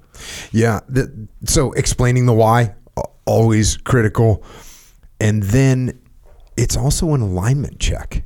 Because if I say to Leif Babin and Seth Stone, hey, we want to look squared away. The reason why we want to look squared away is because the Army and the Marine Corps owns the battle space, and we want to do a lot of operations in their battle space. Therefore, we need their respect and trust, and the first impression that we give them is our uniforms. Do you guys want to conduct a bunch of combat operations? The answer is 100% yes. So as long as we're aligned, you're like, "Oh, this is going to get us to conduct operations. Cool. We're in." That's all that's all it is. If I don't have a why, then all of a sudden you're like, "Well, why are we doing this?" Well, because it looks better. That's not a reason. Or because I said so. That's not a reason. Or because, you know, even if I refer back to doctrine, which in this case is because that's the military uniform. Even if I do that, that's not an answer. That's not a why. Why you know, because the book says so is not an answer. Because I outrank you is not an answer. Because this is the way I've always done it is not an answer. None of those are answers. The why actually has to be a valid reason. And then it makes sense. And then you then then I don't have to worry about it anymore. I don't have to worry about it anymore because you got it. You understand. We're aligned. We want to go kill bad guys. This is going to help us go kill bad guys. Period. End of story. That that whole thing I've talked about the trump card. You you have that trump card of alignment. It's like the trump card of alignment. Do, do you not want to do missions? Because if you look like a jackass, you're not going to do missions. No, I definitely want to do missions. Cool. Don't look like a jackass. Make sense? Yes. There you go. Another thing for culture is history. Like making sure people understand who you are, where you came from, right? The who you are part also entails where you came from. Look, it was amazing to me that the other military units, the 137, you walk into the 137. This is their temporary tactical operations center in Ramadi, Iraq. It's a freaking crappy old dusty blown out building that they squared away and you walk in there and they've got their they've got articles hanging on the wall from World War II that they went on deployment with to show what they did as a battalion in World War II. Same thing with the first, the 506, the 38 Marines. They are saying this is who the battle streamers are there in combat with them. That is a source of pride. It's a source of history. And yes, it is a source of culture. It allows you to see where you came from. If you know where you came from, this is like when people look up their uh, 23andMe. You ever seen that thing where the dude like looks at his readout and he's got 0.002%, you know, Nordic Viking? And then they just show him in his front yard. He's got a broadsword and a Viking helmet, like, yeah. That, that's it's it's actually the point is you can take that thing where you came from and you can transfer it into how you're going to behave right now. So when you know about these things, like you know, when I got to SEAL Team One, you walk into SEAL Team One, the the quarterdeck back in the day, Medal of Honor recipients. There's Mikey Thornton. Yep, yep, that's that's the goal. That's that that's the that's the model. That's what I'm going to be. That's what I'm going to try and be. I'm not going to be that because I'm not definitely not going to be that. But I'm going to try. I know what the example is. The example is you risk your life for your freaking teammate. Even when people are telling you he's dead, you still do everything you can. That's the example. So that's the culture.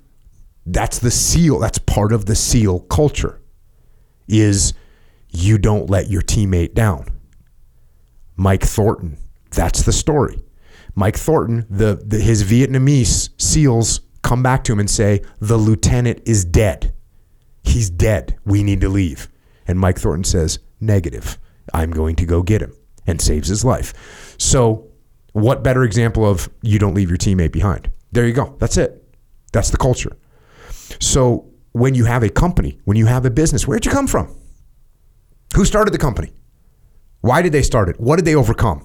Did they make it through the depression? Did they make it through? You know what's interesting is nowadays we talk to companies that made it through 2007, 2008 the economic downturn. They went through a war for them and they made it. And that's part of their history. I worked with a company in Austria that was five, over 500 years old. They, they work with metal now, but back in the day, they made, they made armor. They made suits of armor. And now they make chains and cables. But they've been in business for over 500 years. There's some pride there, right? Like you're doing something. So if you want to establish a strong culture, then you need to figure out what your history is. And you don't need to be you don't need to be like this this ancient company. That's a cool example of someone that's been around for 500 years, but it's also a cool example of someone that, that's formed in 2003 and they made it through the economic downturn and they kept people on board and they had to scrap and they had to take pay cuts and they had to furlough people, but they made it. That's part of the history. It's part of the story. Tell people so they know where they came from.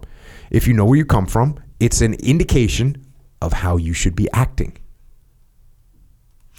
You, you always talk about propagate the story, and and uh, I think it's a super powerful concept. And uh, I always, you know, when I was teaching the junior officer training course, you know, when we got back from Ramadi, and I went to the uh, to run that course for two years. Every single SEAL officer that graduated from our, our training pipeline um, the mandatory reading uh, for for all those those officers was uh, was Bosiljevac's UDT SEAL operations in Vietnam, um, and then uh, uh the Naked Warriors mm-hmm. about the the underwater uh, demolition teams in uh, in World War II. And I think they're that to me was like just giving you know. And now obviously you could add By Water Beneath the Walls, which is mm-hmm. a fantastic. Um, book that captures so much of our history I always felt like one, if people understand that, they, they realize it's not it's not just about them. It's about this legacy and heritage that we've inherited. So if you go out and get drunk on the weekends and you know or uh, and and arrested uh, and give the SEAL teams a bad name. It's, it's not just about you or your platoon or the current SEAL team you're part of, but the entire legacy that, that you're a part of. And I, I think it also, you know, it also uh, just gives you like there's been so many uh, incredible SEALs that that contributed to this legacy, and and uh, particularly by water beneath the wall. Some of those things that uh, you know, I've talked to Vietnam SEAL friends of mine that were blown away by some of the history they didn't even know about it, that, that they read in that book. Um, and when you realize like these guys just you know went into China and, and, figured out like, hey, how can we, what can we do to actually go and attack the Japanese and and, and uh, offer a solution here to go and, and, and close with and destroy the enemy and um, you know create this indigenous army running around. I mean, all just some of those operations.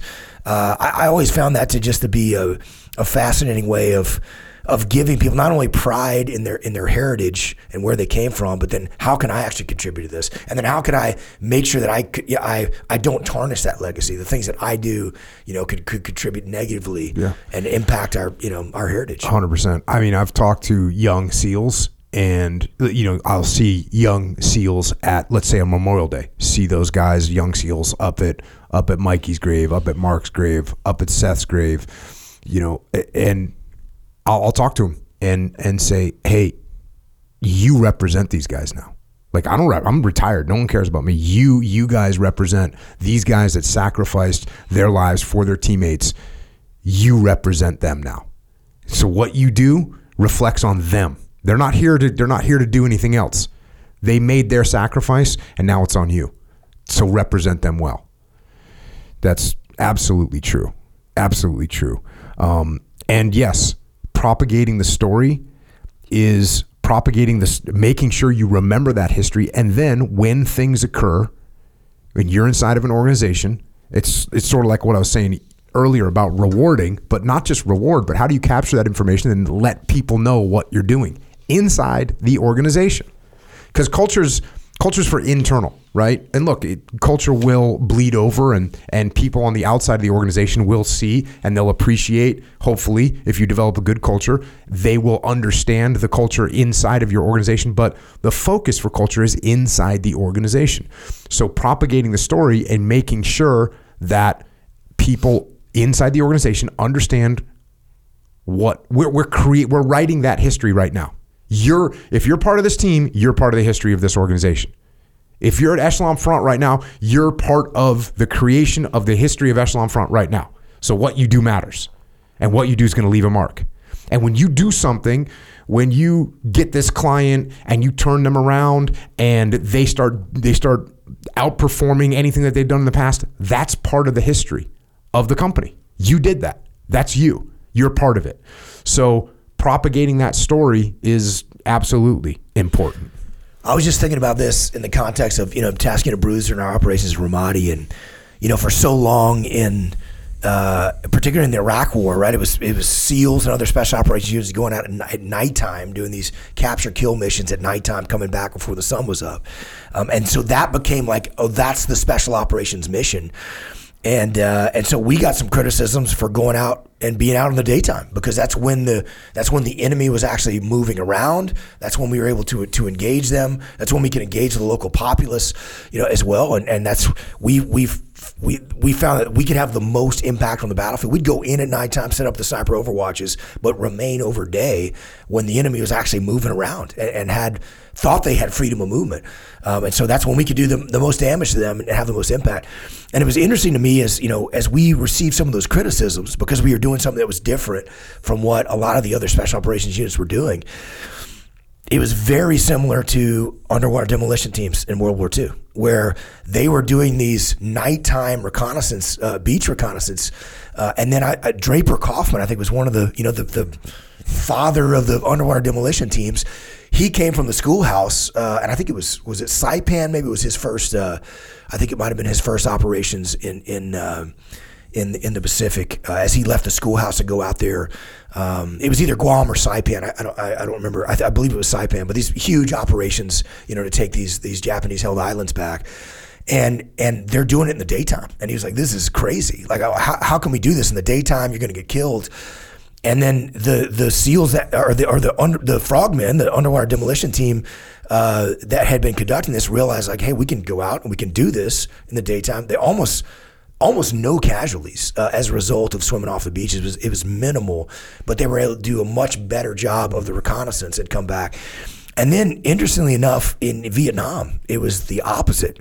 So you didn't go out at nighttime. Charlie owned the night, and uh, and so you didn't go out at nighttime because the Viet Cong were going to ambush you and kill you, and so U.S. forces would just uh, kind of hunker down, you know, o- overnight uh, in their defensive perimeters. Well, SEALs figured out, you know, We'll pretty early in the war, like, hey, we can go out at nighttime and actually have some impact, um, and so so that seemed crazy to a lot of people. But uh, it was it was part of. I felt like we were part of that legacy in Task Unit Bruiser of like, hey, where can we have the most impact on the battlefield? Where can you know where can we contribute most to the mission? We we're certainly take. Are we taking some more risks to be out in the daytime? Sure, but there's ways of mitigating that risk, um, which is exactly what we did, just as the just as the Frogmen did, and just as the SEALs in Vietnam did. Yeah, and and I look at that oh, as as as my fault. And this is when we talk about propagating the story. I didn't do a good enough job of explaining broadly what we were doing, but more important, why we were doing it. Because you know, when when when we got back, and I actually would sit down with someone and be like, "Dude, why are you going out in the daytime?" And I'd say, "Oh, here's the reasons." And you go, "Oh, well, we had to work with Iraqi troops. Iraqi troops didn't have night vision. Iraqi troops had one flashlight per four guys, and we'd give them more, but even that wasn't really sufficient. They didn't know how to use that one flashlight. Yeah, the enemy was only out. The enemy didn't come out during the night at all, which means you could go out, walk around all you want, but you're not going to have any impact because there's nothing there. And once I kind of ex- oh, and the the conventional forces that we were working with, they had to push out and they had to control areas, and you have to control areas not just during the night. You have to control them during the day too. That's why we did. it. And guys would go, oh, okay, yeah, that makes sense. I didn't do a good job while we were on deployment or, or even when we got back of explaining what was going on what we were doing and most important why we were doing it i should have done a better job of that and then some of some of the folks would have gone oh okay i get it and there was a couple times like i had one friend that was in baghdad and he emailed me like dude what are you guys doing and i emailed him back like hey bro let me explain it to you i should that should have been an indicator to me but I, I didn't, you know, I didn't catch on that. Oh, some people might be saying, "What the hell are you doing?" And again, too bad I w- wouldn't have read uh, Ben Milligan's book because I probably, if he w- had written it faster, or I guess he couldn't have written it at the time. But if if that kind of book with that kind of information would have been around, I would have known. Okay, I got to propagate this story a little bit better. I got to do a better job of explaining what's going on because otherwise people look at it from a distance and they go, "Oh, that doesn't make any sense." L- like you said, just like they said to the the the frogmen, and just like they said to the seals in Vietnam, like, "What are you doing going out at night?" Charlie owns the night. No, we own the night, and we owned the day in Ramadi as well. Like we owned it. Um, so yeah, those are good points. Language. The language that you use creates a culture. I'm going to go to uh, a little bit more about face right now. Here we go. The men of the 439th had no unit identity and no pride in themselves. As a first step toward rectifying this, I decided to call my hard luck battalion the Hardcore and the troops Recondos. The latter being part, the latter being the nickname of the 1st Brigade, 9th Division, of which the 439th was a part. Just as I had in three in the 3-3 at Fort Lewis, I insisted on a airborne all the way greeting between 439 soldiers and their officers. So when he was at the 3-3 in Fort Lewis, he would the the the enlisted guys would say airborne and the officers would say all the way. Uh, when a soldier, but in the 439, when a soldier saluted an officer, he said, "Hardcore recondo, sir." And when the officer responded, it was with a heartfelt, "No fucking slack." At first, my cynical hippie troops sniggered over what they considered G.I. Joe bullshit, but it didn't matter. I knew the time would come when it would mean one hell of a lot to each and every one of them. So, the language that you use starts to form your culture. The BTF is a great example. All Navy all the time. Remember saying that? I do. I've had, and I always always have this stuff in my platoons. Like we'd have platoons, and we'd have these things that we'd start to say, and it would become part of the part of the language, right and tight. Like I was in a platoon at Team Two. We said right and tight 47 times a paragraph. You know, get your shit right and tight, boy. Hey, get, is that the right and tight over there? Like we just said it all the time. And guess what? When you're saying right and tight all the time, that is what you start to behave like. When you say, like, like I already explained about BTF, that's what we're doing. Are we complaining? No, we're BTFing. Are we taking the easy road? No, we're BTFing. Are we going to be soft? No, we're going to BTF. That's what we're doing. So the the idea that the language that you use is going to f- also formulate your culture is absolutely true. I remember at um, first the 506th, like at the end of the meeting, the battalion commander would say, you'd say, Currahee, and they'd all go, stands alone. Like that was everything. And you're like, dude, this is awesome. But just like he says, he's he's admitting, Hackworth is admitting, like in the beginning, I knew these guys were like, this is freaking bullshit. But after a little while, you're like, no fucking slack. That becomes part of the way you function and operate. That becomes part of the way you function and operate. So the language that you choose to use and the language that you choose to propagate inside your organization, it becomes the way you operate. At Echelon Front, relationships are paramount. Everybody says that. Relationships are paramount. What, what does that mean? That means relationships are paramount. That means if you're interacting with somebody and there's something straining the relationship, you're going to prioritize the relationship. That's what we're doing. That's how we operate. That's what we're doing. It becomes part of the culture. So think about the language that you use inside your organization. I think it has massive impact. It's massive impact, and you know, as I read that statement um, for the first time in that copy of About Face that you gave me in you know January 2007, it uh, it really stood out to me because it's very much my experience in Task Unit Bruiser. You know, I'm sure there were people that were like, oh, they kind of rolled. I oh, know, oh, no, I know there was we- def- there was definitely haters and friends. Like I, I friends of mine at at Team Three that were in other tasks used to be like, "Bro, what's up with your freaking guys, dude?" I was like, "Hey, bro, you know we're just BTFing." I. What can I tell you? And they were like, like make making fun of us, jabbing at us. And at the same time, kind of being like, "Damn, that's kind of cool." For sure, uh, for sure. And I think that what's interesting though is I think a lot of the guys who might be there, there, there was some complaining going on. Hey, we're, you know, why are we working so much harder than everybody else? I, I didn't, you know, we're going in earlier, we're staying later. Even when the instructors had said like, hey, you guys are good to go. I mean, I remember multiple times we were like, hey, you you would just ask a question like, hey, do you think we're ready for the worst case scenario on the battlefield? And we look at each other and be like, let's do another run. You know, and and we would do that where other other task units were not doing that. And so that hadn't been people's experience previously. And so there was some complaining about that initially going on. Hey, we don't get enough sleep, we don't get to go out of town, or you know, we don't get to do all these other things that they, they wanted to do and the other task units are doing them. But the moment that like the moment that we started outperforming everybody, you know, the, the, as as that outperformance became very apparent, and those other guys were kind of looking in like, "Hey, what are these guys doing over here?" Um, and the, the training, you know, detachment instructors were like, "Dang, man, you guys are the best task unit I've seen come through here." You know, those when we started to hear that kind of stuff, those complaints just those complaints went away pretty quickly because people took pride in being a part of a a unique unit that was able to outperform, you know, uh, everybody else. And like, hey, we're Bruiser. We do things different. We do things better, and it, and that translated directly on the battlefield. I mean, that turn the turnover that we got of like, hey, don't go into these areas of Ramadi because you're all going to get killed, you know. And we're we're looking at how can we get in there? How can we actually get in these areas? Yeah, we don't all want to get killed. We're going to have to take some. We're gonna we, we took tremendous steps that we could and to mitigate the risk to our our forces. But if we knew that if we went into some of these areas that nobody else could get into, uh, that we could actually have some massive impact on the battlefield. Um, and and and so we took pride in being able to go places that other people couldn't go. Yeah. Two things. Number one, this is our perspective, right? And and here's why I want to point this out. You can hear what we're saying. You can hear Leif saying, like, dude, we were Task Unit Bruiser. We were better. We were working harder. That's our perspective. Look, were the other task units working hard? Hell yeah, they were. They were freaking getting after it. And let's say they were working harder than us which they weren't. But let's say they were. let's say they were. Let's say they were. There was some other other freaking outstanding freaking dudes in those other task units. Hundred percent. No doubt. Just freaking outstanding guys.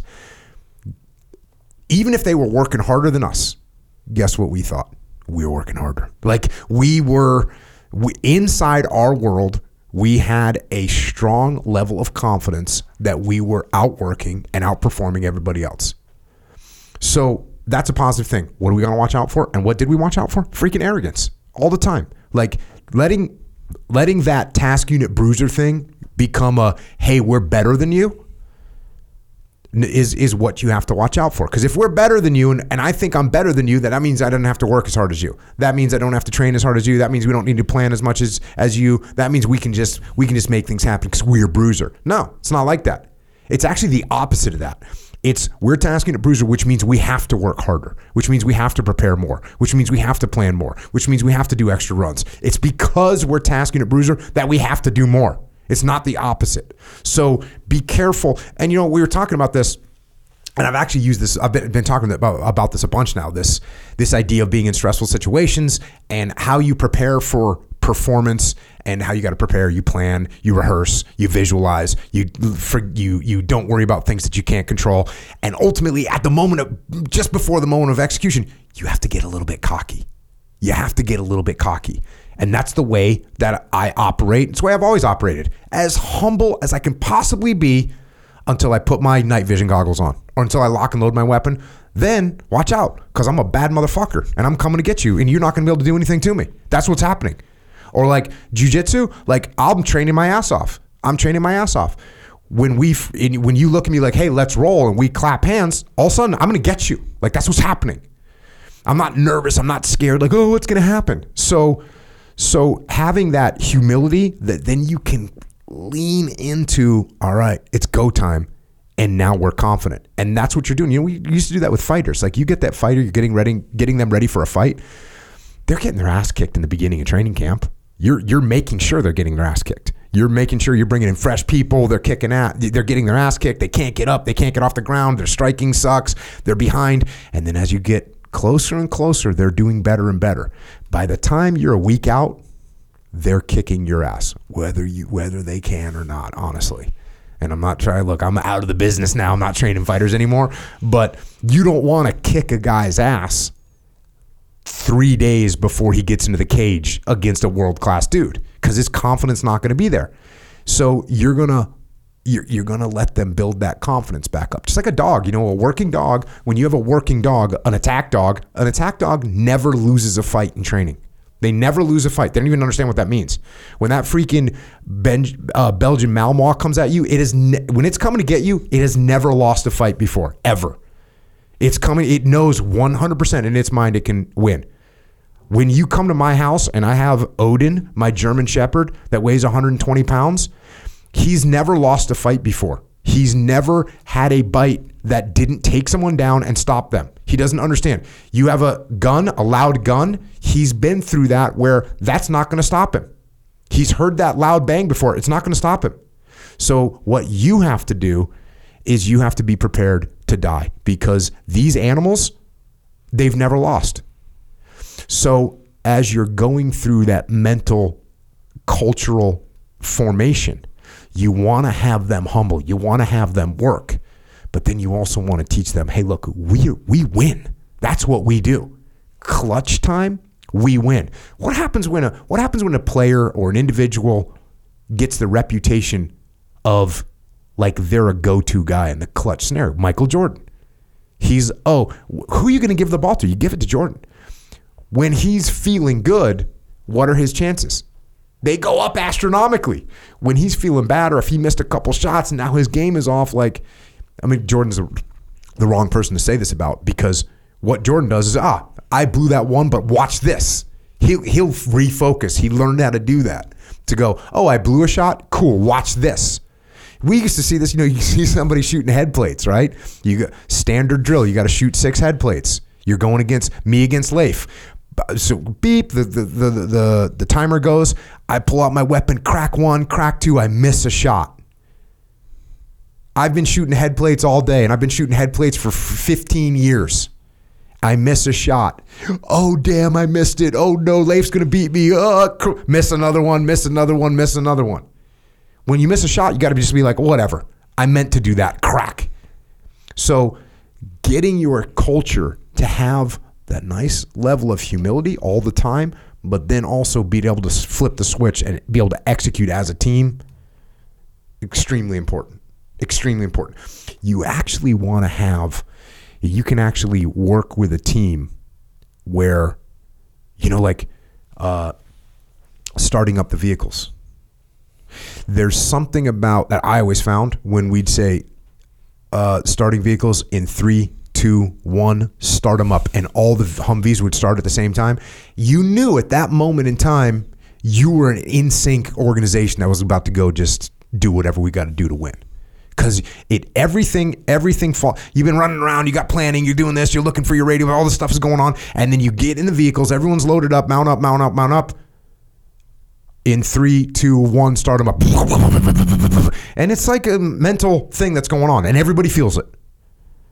So think about what you can do with your team where you can activate their confidence, where you can tell them it's go time. You get done with a brief, and what's the last thing you say to them that's going to get them in that mode where they're going to overcome? That's what we do. I, I think those things are directly related, and I'm getting fired up when you're talking about starting the Humvees. I mean, it, it's just that there's nothing like when you got a uniform group and everybody's in sync. Um, you know, and we talk about the, the dichotomy, right, of balancing confident but but not cocky. You got to be confident, but you can't be cocky. And so when you're talking about uh, whole, you know, like never getting arrogant and thinking like, oh, we're the best. Um, I, I actually I think that what gives you the confidence to go and execute when it's go time on a combat operation. And I've never, you know, I've never fought in the UFC or been a been a professional MMA fighter, but I, I got to imagine it's a similar deal. Is is that you have put in the work. You you've challenged yourself, you know, and I think what made us good in Task Unit Bruiser was that that we were we would critique ourselves harder than anybody else. And right, you know, when when I was used to the the training instructors really picking us apart, you know, uh, going through the workup cycle of like, yeah, you need to fix this, you need to fix this, you screw that up. They didn't. They didn't have a lot to say when we were done debriefing ourselves because, you know, for the most part, because we were just eviscerate ourselves about all the things that we actually needed to work on, and and so that was that enabled us to push the standard. We- We're always looking to get better in everything that we did, and because you know that's why we talk about humility is the most important quality a leader. Constantly scrutinizing ourselves about like, hey, are we actually ready for this worst case scenario? Can we actually get better? Can we improve?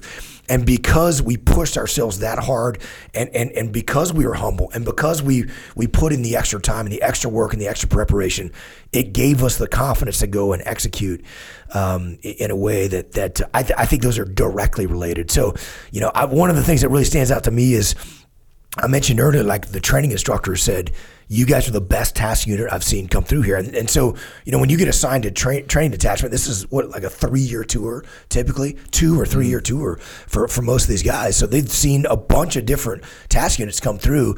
And I remember very distinctly say, don't ever say that again. Don't ever say that again, my guys.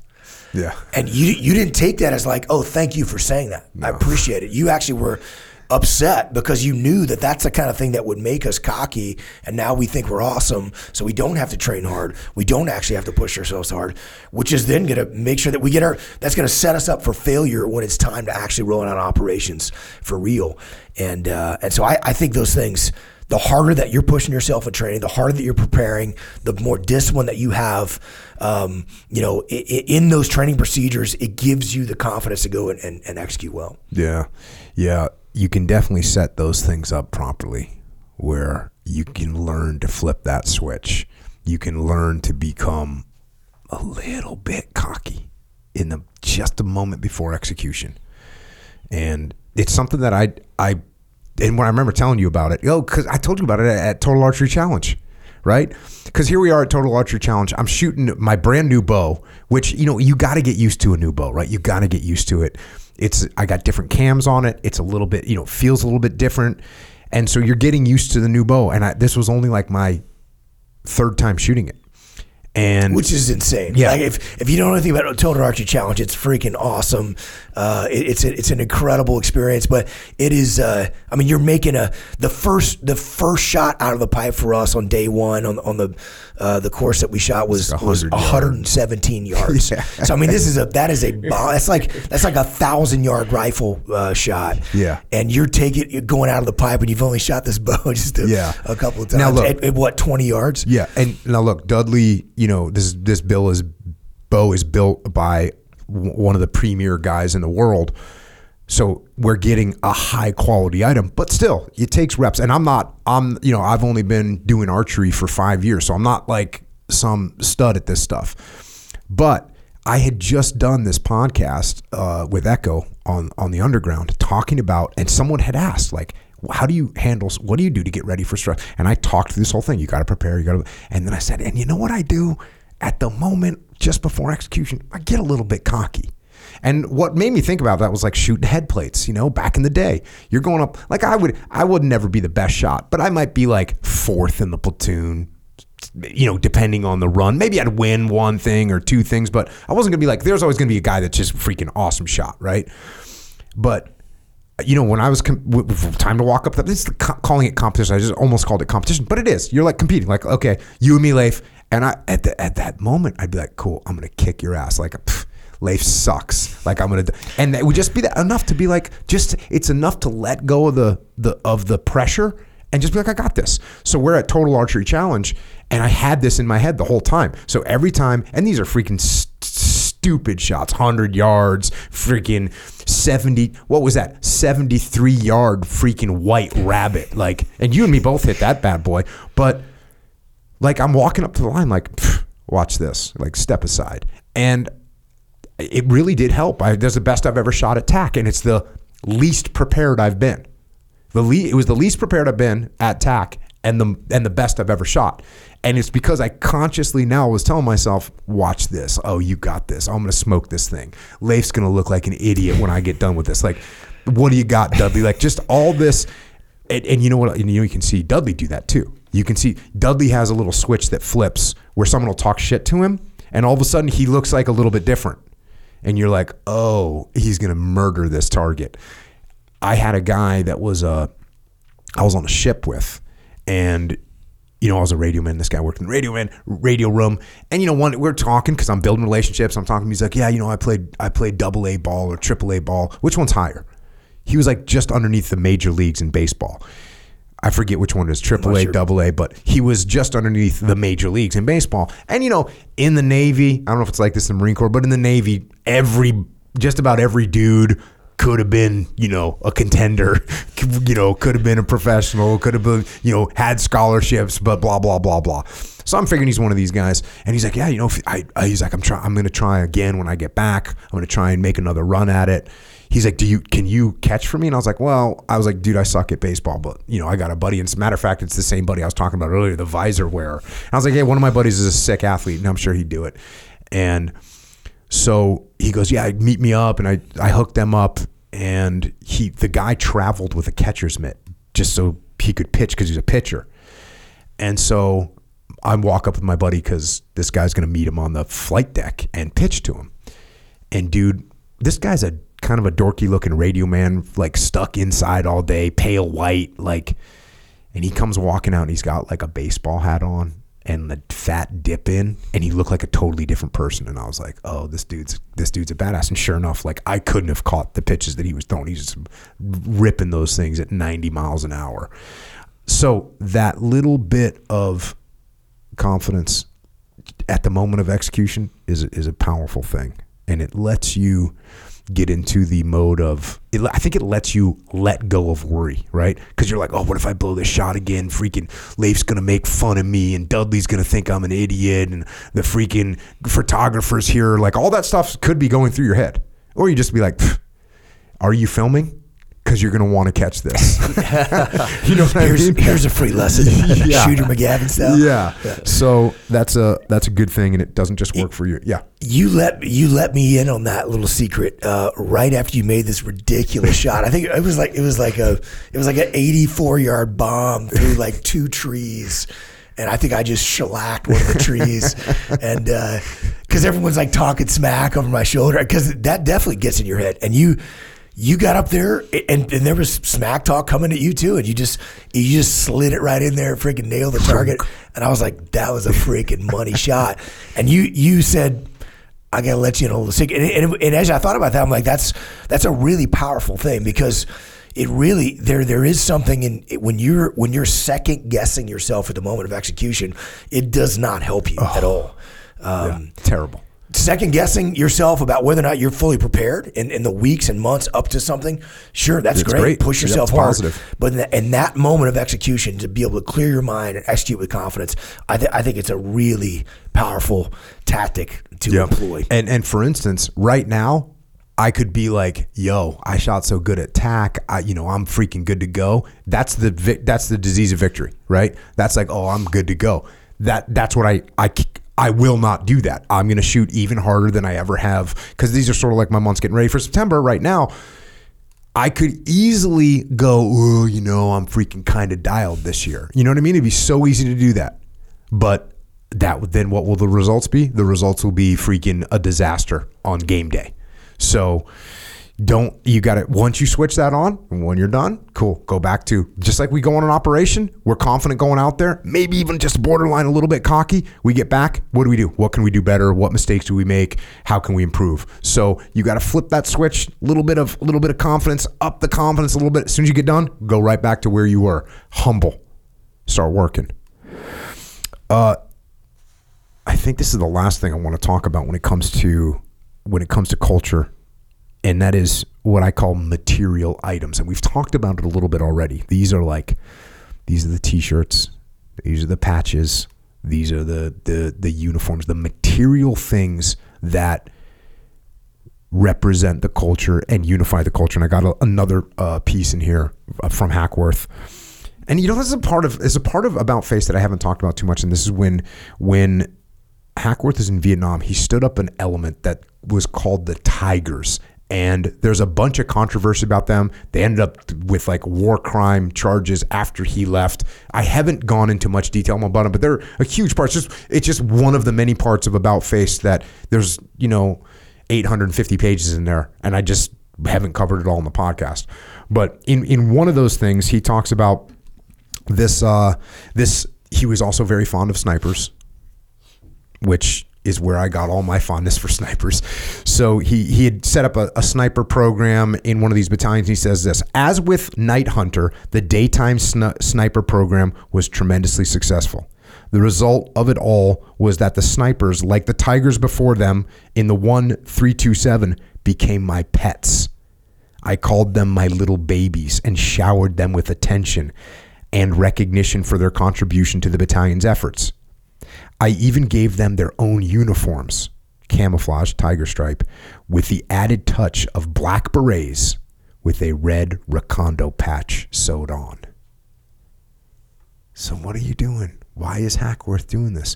Why didn't Leif in his little arguments to me with Seth when they'd go, why didn't they pull see they if I give them about face they'd be like, hey Jocko, Hackworth said patch is good to go. I would have been like, mm, you know, good point. Let's do it. But you know, they didn't quite get there.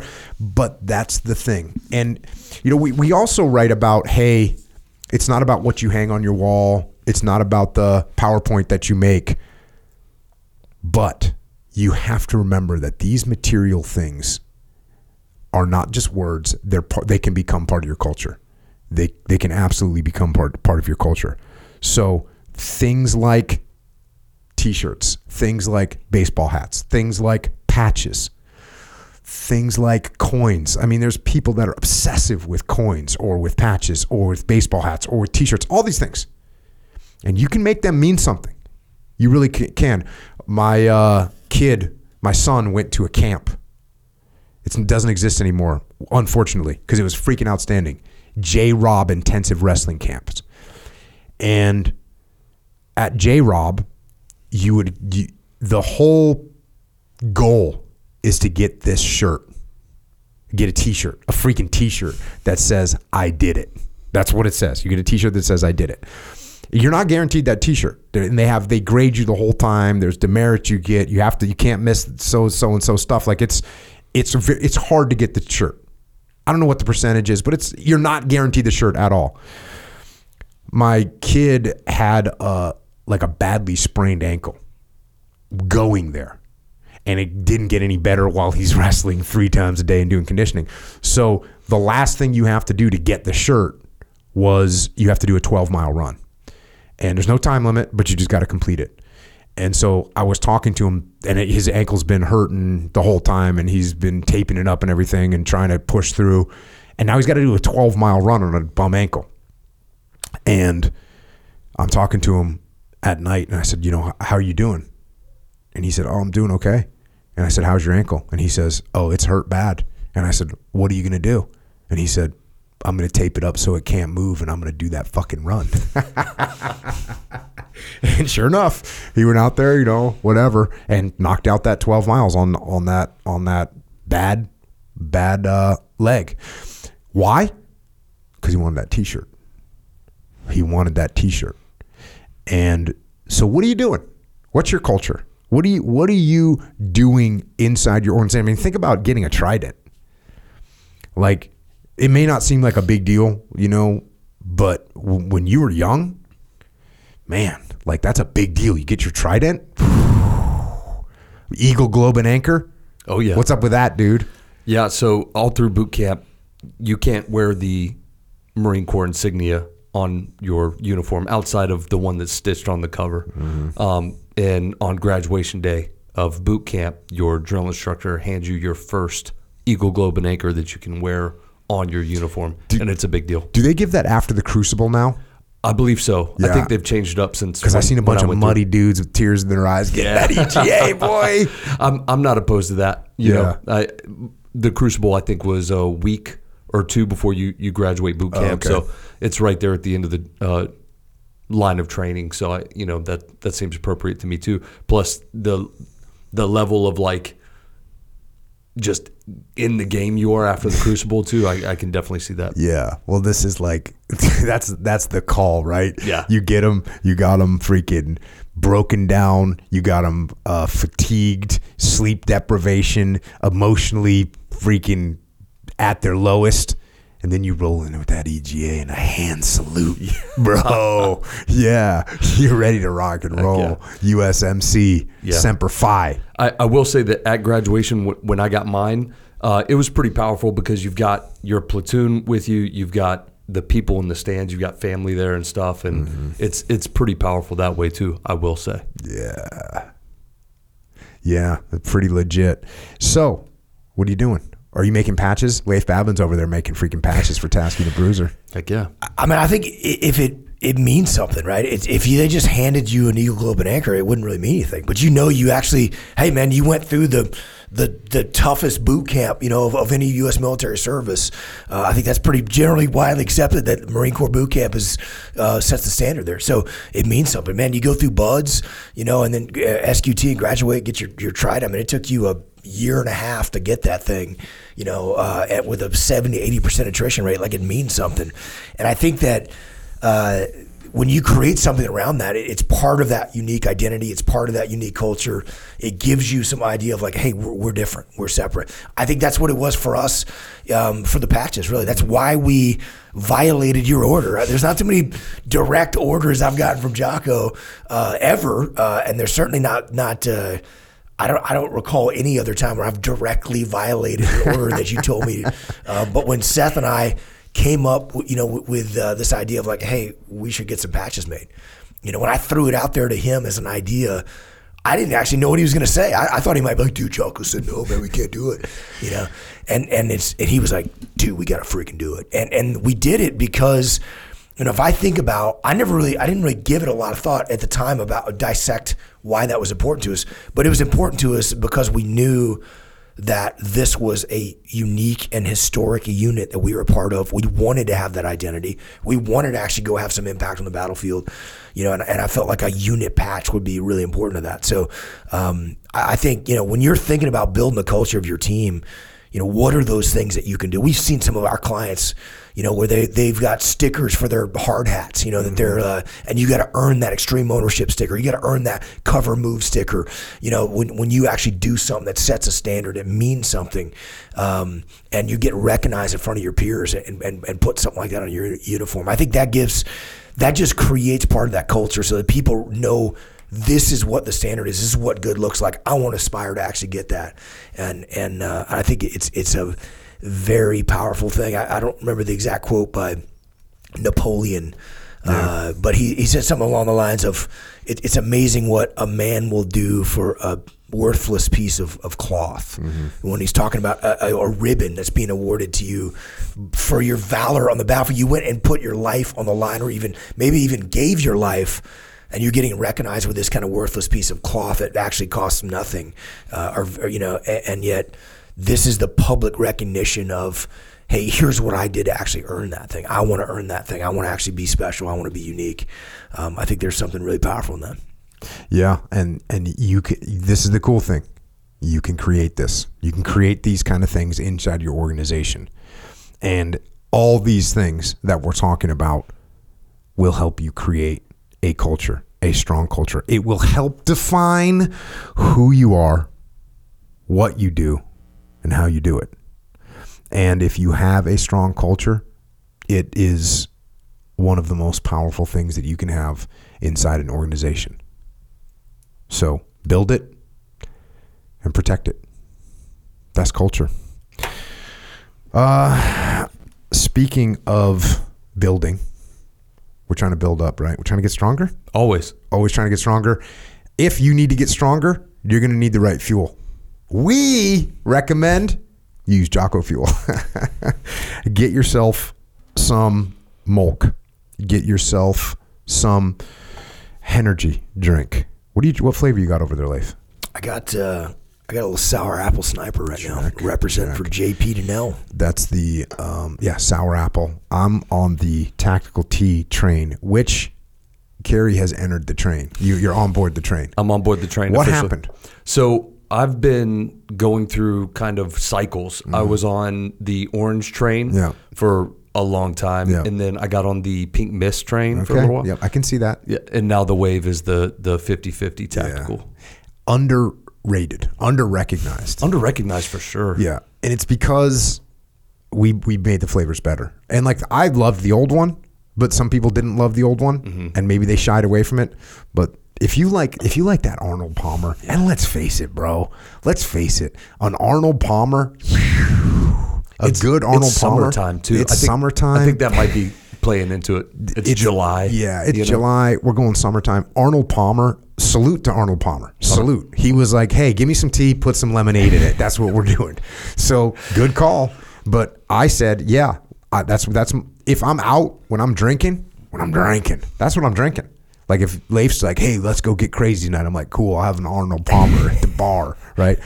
Tastes freaking good, man. Actually, what you normally order is uh, iced tea, unsweetened iced tea with a shot of lemonade, yeah, just a yeah, shot. just a shot, shot of lemonade. I gotta, I gotta say though, man, the the 50-50 tackle is tasty. Obviously, Citrus Psycho is my flavor, and that's my go-to. But I love to mix it up, and uh, it's uh, that's that is a close second there. I, I usually rotate between that, fit the 50-50 tackle, Citrus Psycho, and uh, like pink pink mist. Yeah. and the the Dak Savage is always These are too. all good, man. And it's nice. Like, you could probably figure out a rotation like working out where you're like, look, tactical T, tactical T, tactical T, pink mist, tactical T, tactical T, tactical T, citrus psycho. Like, you can figure out a good rotation where you're just, in Texas, it's been freaking 100 degrees. So, like, the Yeah. the ice cold 50 50 tactical is good. I tell you what else is good. Ice cold is the Tropic Thunder. it's freaking awesome. It's just freaking tasty. Yeah. So, anyways, jockofuel.com. Get yourself some Molk, some RTDs. God, those things are good. And they're, t- they look, hon- honestly, they're a little too convenient, right? They're a little too convenient because you got that RTD and you know you can get 30 grams of protein in 14 seconds. Just get jacked. You're just, let's go. There's a little bit when you have to work for it a little bit, when you got to get the shaker, you know, when you're doing that whole gig, maybe you, but when you got that 30, 30 grams at a cap twist, boom, it's going down the hatch. It's awesome, but it actually, I mean, man, if I've been tracking the macros and it's unless you're just gonna eat freaking ground turkey and bison all the time, like it's it's hard to hit that. You know, it's hard to hit that freaking 200 grams of protein, uh, and those RTDs are awesome for that. Just hammer one down post jujitsu roll or coming out of the. Uh, It almost out of the CrossFit gym. It almost feels like cheating. You It know, does. but- because it's supposed to be harder to get protein. Yeah, You- that's it- true. it- right? That's true. Meat, mixing up the milkshake. It, Yeah. it almost feels like it should be harder. Weird. Have you ever done? Because this is sort of become sort of a protocol for me. Get done like on a Saturday, Sunday. w- Wake up, lift, run, come to jujitsu, go on the way to jujitsu, which I know is technically cheating, kind of, maybe a little bit. Get there, train, get done. Milk cookie, milk.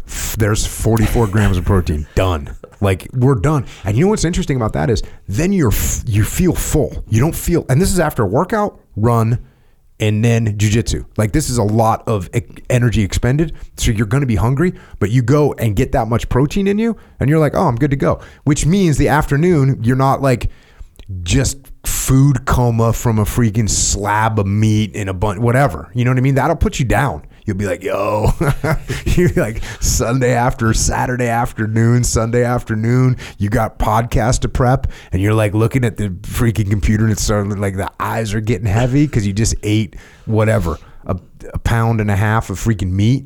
No, you're feeling, you're just like light stomach, boom, 44 grams of protein, good to go. That's that's my recommendation. That's my recommendation out there. Uh, yeah, jockofuel.com. Go get it. We got everything that you need. We got Joint Warfare, Super Krill, Vitamin D3, Cold War. Dude, Time War. Time War. I got, being out on the road, Jocko Live, got a lot of reports on Time War. Just that, that redirection of life, that being on step that I feel good now, which is a which is a very broad statement to make, and I can attest to it. Like, oh, I feel good now. That's what I feel like. So, check it out. We got it for you there. Uh, Wawa, you can get it at Vitamin Shop, GNC. We're in the military commissaries. I was telling some military folks the other day, just just grab one. We're on, we're going in the exchanges right now, like the NEX, which is a big deal because I know all you freaking 24 year old Marines, you're not shopping at the commissary. All you 18 year old soldiers, you're not going to the commissary. That's too much planning. But you're definitely stopping by the exchange. The you you know 21 year old sailor coming back from a, a, a three week exercise, you're not going to the commissary. That's like a big deal. But you're going to the NEX. So we're in there. Um, AAFES, Hannaford, Dash Stores, Maryland, Wakefern, ShopRite, HEB. How we representing? Representing strong in HEB. Tejas. Good times. Yeah, like uh, end caps and stuff. Like it's on. So the reason it's on, the reason that we're we're able to do that in HEB is because you all down there in Tejas are just getting after it. So appreciate it. Same thing with Meijer up in the Midwest. Same thing. Like you guys are crushing it. So that's a huge deal. Harris Teeter, another one. Appreciate it. Lifetime Fitness, Shields. And and by the way, small gyms out there, jiu-jitsu gyms, CrossFit gyms, if you want to if you want your people to get better and give them every advantage you can, email jfsales at jockofuel.com and we can we can hook you up. You can start to sell stuff inside your store. That's there you go, jockofuel.com. Check it out. That's actually uh, both still at Jiu-Jitsu, our Jiu-Jitsu gym, and, and well as CrossFit Second Wave, our CrossFit gym. They got they got all the Jocko products right there. So you get done pre pre workout, get uh, jump on the train, the So- Volk train post workout. It's awesome. So we got this is this is Leif Babin protocol. You got CrossFit Second Wave, which is in Dripping Springs, Texas, right? That's that's where you're training your physical fitness, and then you've got Stoic Jiu Jitsu, which by the way we just did a podcast with Ryan Holiday. I, I didn't even mention Stoic. I talked to him about it, but it wasn't. We weren't recording. Correct. This was after the podcast. Or We already wrapped it up. So Stoic Jiu Jitsu, also in Dripping Springs. Is it in Dripping Yep, Springs? at Dripping Springs. So you can you can train that jujitsu. You can cr- train that CrossFit. Go get a Fran together. Go get go get an Anna together. Go get a Grace together. Go get one of those workouts. Go get it, and and and help yourself. You know, Leif. I know you've you've gone through some like injuries, For sure. and you know you and I have talked about that. And the attitude is when you hurt, when your back is hurt and you can't deadlift, the idea isn't I can't deadlift. The idea is I have to get back to deadlifting. When you hurt your shoulder, the idea isn't, oh, I can't do shoulder presses. The idea is I need to get back to shoulder. Get out the PVC. Get, I'm no stranger. I was talking about this with Bert Soren. Like I, I'll get out the PVC all day. Oh, I can't I can't do an overhead press right now with any weight because my shoulder's tweaked. Cool. Where's the PVC? I'm going to try and keep that mobility up. And this is something that I need to focus on right now because my mobility right now sucks. And so I've been trying to open that game back up, and it takes a while. You blow it off, and I'm, I'm the worst. I have the worst attitude. Uh, stretching bores me. It makes me mad. I don't like it. I'd rather throw something, hit something, choke something. It's so far down on my list of pleasure in life, but it's what I need to do. So that's what you got to do. You got a, a little issue, work through it. Do what you can. And that's the cool thing about CrossFit. You can you can adapt to what's happening. Oh, you can't do a heavy deadlift right now? Okay, that's cool. You can do burpees instead. Or you can't do an overhead press right now because your shoulder's tweaked? That's okay. Do a one arm snatch with the other arm that's working. So that's what you got to do. You got to scale these things. But the worst thing you can do is get off the bus and stay off the bus. Same thing with jujitsu. Same thing with jujitsu. You look, sometimes you got to get off the bus, right? You go on. I just did. It was two weeks ago, I was gone for like four straight weeks mm-hmm. off the bus. Like I didn't train. I was on the road. I think I trained twice. And then I came back and it was like I got back on a Friday night and I know what I was staring at because Saturday, you know, you know what's on Saturday. So I'm like, okay, I see the bus and there's all kinds of reasons not to get it back on because you know you haven't been training and the guys are all ready and you're freaking tired and you've been on the road and all these excuses to not get on the bus. I'm going to tell you right now get on the freaking bus. Get back on the bus. Same thing with your whole workout program. Oh, you couldn't do something because you were tired, you were hurt, you were sick, you were hurt. Cool. Get back on the bus. Dude, my back's tweaked right now. I, I, today I posted dealing with it. I'm sure people have no idea what I'm talking about. Well, you know what I did? I freaking did what I could. I couldn't do my normal workout, but I went in there and did what I could. That's what I'm going to do. And it's not like I've got some major back. You got a freaking little tweak. I'm not going to tweak it worse, but I'm I'm not going to sit around and just let it freeze up and lock up and let let the let the the clock keep ticking. So that's what we're doing. What do you got? And nobody cares. No, nobody cares if you've not been on the bus. Nobody noticed. Yeah, yeah, yeah. Nobody even. Yeah. It's you in your brain thinking yeah. somebody cares about you not being on the bus. Yeah, it's nobody your, even noticed. Bro. Yeah, yeah. There's two ego things going on. Number one, oh, now I'm going to get tapped out by freaking Fred because he's been I've been gone. That's part of your ego. The other part of your ego is you think Fred cares. You think that Fred's been watching and plotting on you. He doesn't care. Fred's worried about Fred. Not worried about you. So get back on the bus, people. That you know, you mentioned me having a bunch of injuries, and I think that's the the worst thing that you can do is is the not not train. I mean, I think you know the do what you can, do like you were just talking about man. with with Peter Attia on on the podcast uh, that he was on with you. I think that's you got to do what you can, and that's that's been something that's game changer for me. Um, and, and, it gets me back in the gym. And if I got to scale it or I got to do something different in the workout, like cool, no no big deal. Um, I got to tell you, man. Too speaking of Jocko Fuel products, though, if if I'm you know if I'm hitting that krill oil you know, uh, or the joint warfare stuff, yeah. that makes a massive difference. I notice that so much when I'm off of it, and uh, it, it is something that just it enables me to keep going, to get after it, and and just to stay on the path. That's that's been a huge a huge one. Yeah, those those products you can those are some of our most highly subscribed. Actually, Joint Warfare is our most subscribed product. So people that just are going to be they're on that they're on that train.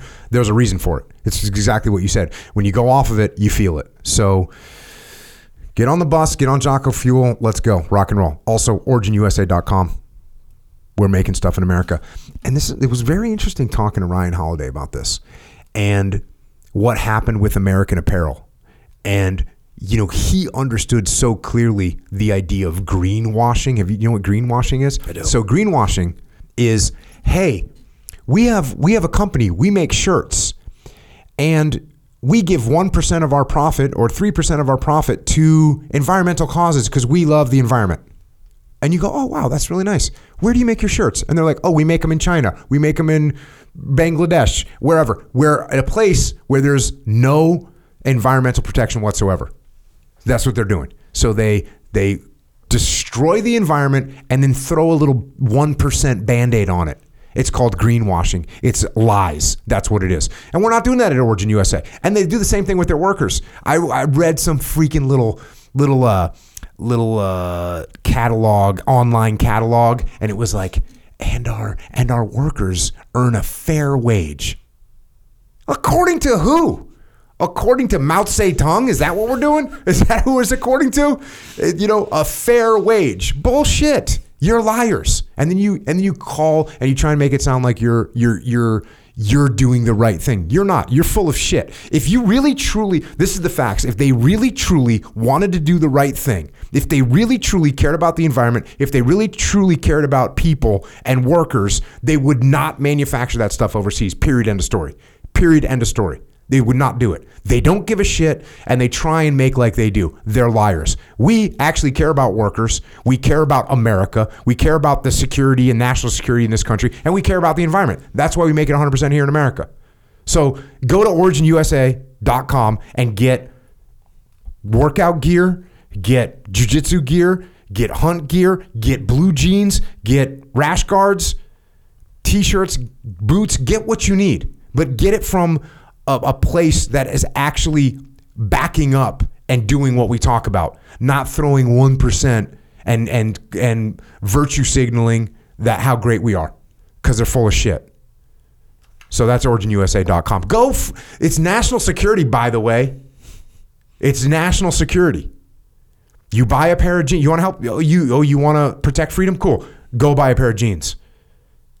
That's not. That is not a stretch. That is a fact. You are helping the national security of this country. You're helping the freedom of this country. You're helping people not be in slavery around the world. So, originusa.com. Go get some. Also, if you want to represent on the path, go to jockostore.com. Get yourself some discipline equals freedom gear. Um, check out that shirt locker subscription.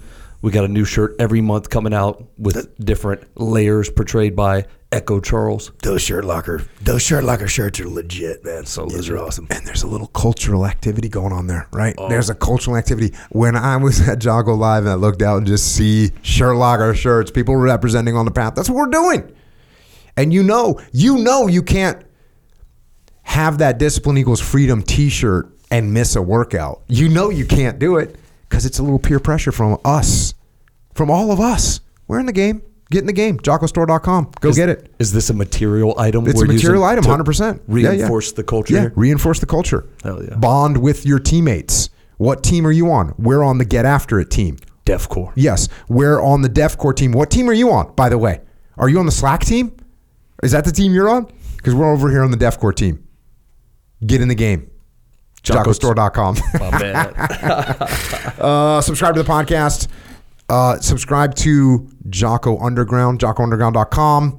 Subscribe to the YouTube. We got Echelon Front YouTube channel. We've got Jocko Podcast YouTube channel. We got Jocko Fuel YouTube channel. We got Origin USA YouTube channel. They're all, all different stuff. You want to know what's going on inside of these various worlds? Check them out. FlipsideCanvas.com. Dakota Meyer. He's making cool stuff to hang on your wall. He's making material items to hang on your wall to keep you on the freaking path. We got a bunch of books. You know them all. If you need books, get them. And get those kid books. Get the books for the kids. I signed so many kids' books at Jocko Live, and there was probably, I don't know, maybe a total of 20 Warrior kids Ton of Warrior kids. that that showed up, asked questions, freaking legit, outstanding. You can tell that these kids are going to do better in life because they are on the warrior kid path. 100%. I guarantee it. I guarantee it. So get those books for your kids. Hackworth. We read a little extreme ownership today. Dichotomy of leadership. You know the books. Go get them. Echelon Front.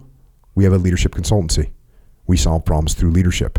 That's what we do. We go inside your organization. We can help you build build culture. We can help align your leadership. We can help solve whatever problems you have. Hey, what am I talking about? What do you mean, Jocko? You can solve whatever problems we can we have. How can you do that? We can do that through leadership. Because whatever problems you have, it's a leadership problem. So go to echelonfront.com if you need our help in whatever organization you're in and whatever problems you're having. Also, we have live events. Next one, uh, we have the muster in Dallas, but it's sold out. Yes, we sir. just posted it's sold out. So Dallas muster. Next one's going to be in San Diego, right? Dago, we're coming back to the to Jocko's AO, my area of operations. If you want to come to one of those musters, uh, check it out. Echelonfront.com. We also have the FTX. JP's running a bunch of those back to back down in down in Texas. We have Battlefield coming up. I think it's sold out. You can check. There might be a couple spots left for Little Bighorn checking out that Battlefield. A lot of lessons learned there. A lot of lessons learned. And then also we have the Women's Assembly. We got Jamie Cochran, the COO of Echelon Front. She is running a women's assembly in September, September 14th through 16th in Phoenix, Arizona. And if you didn't hear her on the podcast, one, when she initially said she wanted to do this, I was like negative because the, the, the principles are the same. But what I realized, I looked at it from a jiu-jitsu perspective, and there have been many, many, many women over the years that didn't want to get on. They, they, they didn't connect with what that jiu-jitsu thing was. They didn't want to get on the freaking mats with Kerry Helton or Jocko or Echo or Leif that look like "Mm, I don't know what's going on, but I don't think that looks that's not that's not for me. But that women's class, all of a sudden they go, oh, okay, I see that. I see what's going on. Oh, there's something you can learn techniques. Okay. And then once they come in the women's class, then they start to understand jiu-jitsu. It opens the door. Next thing you know, they're choking Kerry Helton. Yes, sir. That's what's going down. So same thing here. An opportunity to check these things out from Jamie Cochran's perspective. Uh, she's an outstanding leader across the board in her own right. So you can go learn from her and some of the other women on the Echelon Front team. We also have an online training academy, extremeownership.com. These are skills. Leadership is a skill. And it may not seem like it. And if you're, it may not seem like it, just like it may not seem f- like fighting is a skill. Like you think, oh, I can just, when I see red, no one can beat me. No, they can beat you. matter of fact, a 140 pound dude that knows jujitsu can beat you. But I'm 210 pounds. Yep. Then you'll get beat. You'll get choked out. These are skills. Leadership is a skill. And it's a skill that you use in everything that you do. It's a skill that you use even if you're the lowest ranking person in your organization, you're still in a leadership position because you have to interact with your peers and you have to lead your boss. And even if you're the lowest ranking person in your organization, guess what you still have? A girlfriend, a boyfriend, a wife, a husband, a couple kids, a little league team, the parent teachers association. You're interacting with other people. That's what you're doing. And it is an actual skill to do that. And if you don't have these skills, you don't know what you're doing. And you're going to get choked out by a 140 pound individual. Don't let it happen. We've got two new courses on there. Uh, What are they? The read back and the debrief with you and Carlos Mendez. Okay, there you go. Two new courses. And listen, I said this on the last one. At a minimum, at a minimum, please go and take the free courses that we've got on there. Go and take the extreme ownership framework. Go and take that course so you can understand. This is going to help in, in everything that you do. In everything that you do. This is like, I'm going to give you $6,000 cash right now. Eh, what if I was like, hey, Kerry, is this going to help you if I give you $6,000 cash? Yes. Leif, can I give you $6,000 cash? Is that going to be helpful to you? Bring it on. Is that going to help some part of your life? You go and take this free course, just take $6,000 cash, put it in your pocket because that's what it's like. You all of a sudden you're going to get help. You're going to be able to help with the things that you do. Your life is going to get a little bit better. It might even get a lot better. There's people that have there's people that when they uh, when they when they see extreme ownership and they actually comprehend it, there's people that it doesn't just change their life a little bit, it transforms their existence. I just met 30 people like that during the live events. 30 people that came up to me and in 28 seconds said that this information transformed their life, transformed the way that they are living their life. They got promoted, they kept their marriage together, they got a better relationship with their kid, on and on and on and on. So at a minimum, just go take those free classes. They're on there. Please. I'm giving it to you. Please take it. Don't want anything else from you. Just go take that because it's going to make your life better. ExtremeOwnership.com. Go check it out. I- think one thing I love so much about the Extreme Ownership Academy, you know, these online courses is they're they're interactive, you know, and they dive so deep into these principles. People, you know, love extreme ownership and these concepts that are in there, and yet we we break down each chapter, you know, with a course there, and, and all the the other courses that come out, the debrief course, you know, and and the relationships course, all these other courses that that uh, the read back, the course that we released, it's breaking down some small detail that got mentioned in the book, but really expanding on that and going deep, and then talking about how it applies in a real world scenario. And we do those those those uh, role plays where we talk about what to do and what not to do, which is sometimes the most helpful thing you know to learn. So uh, I think those those courses are. Uh, uh, I have I have been deeply impressed by the amount of information that can be conveyed and how you can actually test someone's knowledge about whether or not they they understand it, you know, through these courses. So definitely, it is a massive resource. As you've said, it's probably the the best kept secret we have at Echelon Front. That Extreme Ownership Academy is uh, this is something that can absolutely change the game for you to help you understand these principles and how to apply them in your life. Yeah. ExtremeOwnership.com. Go check it out. That's all I'm saying. And if you want to help service members, active and retired, you want to help their families, you want to help Gold Star families, check out Mark Lee's mom, Mama Lee. She's got an amazing charity organization. We know, like everyone at this table right now, Carrie, Leif, myself, we know personally people that have gone through Mama Lee's programs and it has transformed their lives. So if you want to help a veteran, go to America's Mighty Warriors.org and donate or get involved however you can. And also don't forget about Micah Fink. He's up there with heroesandhorses.org. What's the latest report? Um, I believe Micah did a uh, flying backflip off of a cliff edge to spear a grizzly in the back of the neck to save a couple of children on the trail. Okay, so this is like a normal day for Micah Fink. He's just out there uh, doing what he's doing. Seriously, he's up there taking our veterans and first responders up into the wilderness, and they are reconnecting with their souls. It's an incredibly powerful thing. He's an incredible guy. If you want to help him out, heroesandhorses.org. And if you want to connect with us on the interwebs, we're on there. Leif is on Twitter at Leif Babin. He's on the gram at Real Leif Babin. He missed missed out, huh? You blew it. You a little late, a little late to the game on the gram. Actually, I think uh, I actually think that um, back in the day when uh, when you were vehemently against social media and uh, my wife Jenna and our now COO Jamie Cochran conspired to launch your to, to launch your your uh, social media for you in your in even though you're vehemently against it. I, I think that there was one launch for me at that time on the gram as well, Oh, and you which now no one knows the the login. So so I'm real Leif Babin. So you're at Real Leif Babin on the gram. Are you on threads? I'm not. Okay. Carrie, speaking of late to the game, Carrie with the underscore.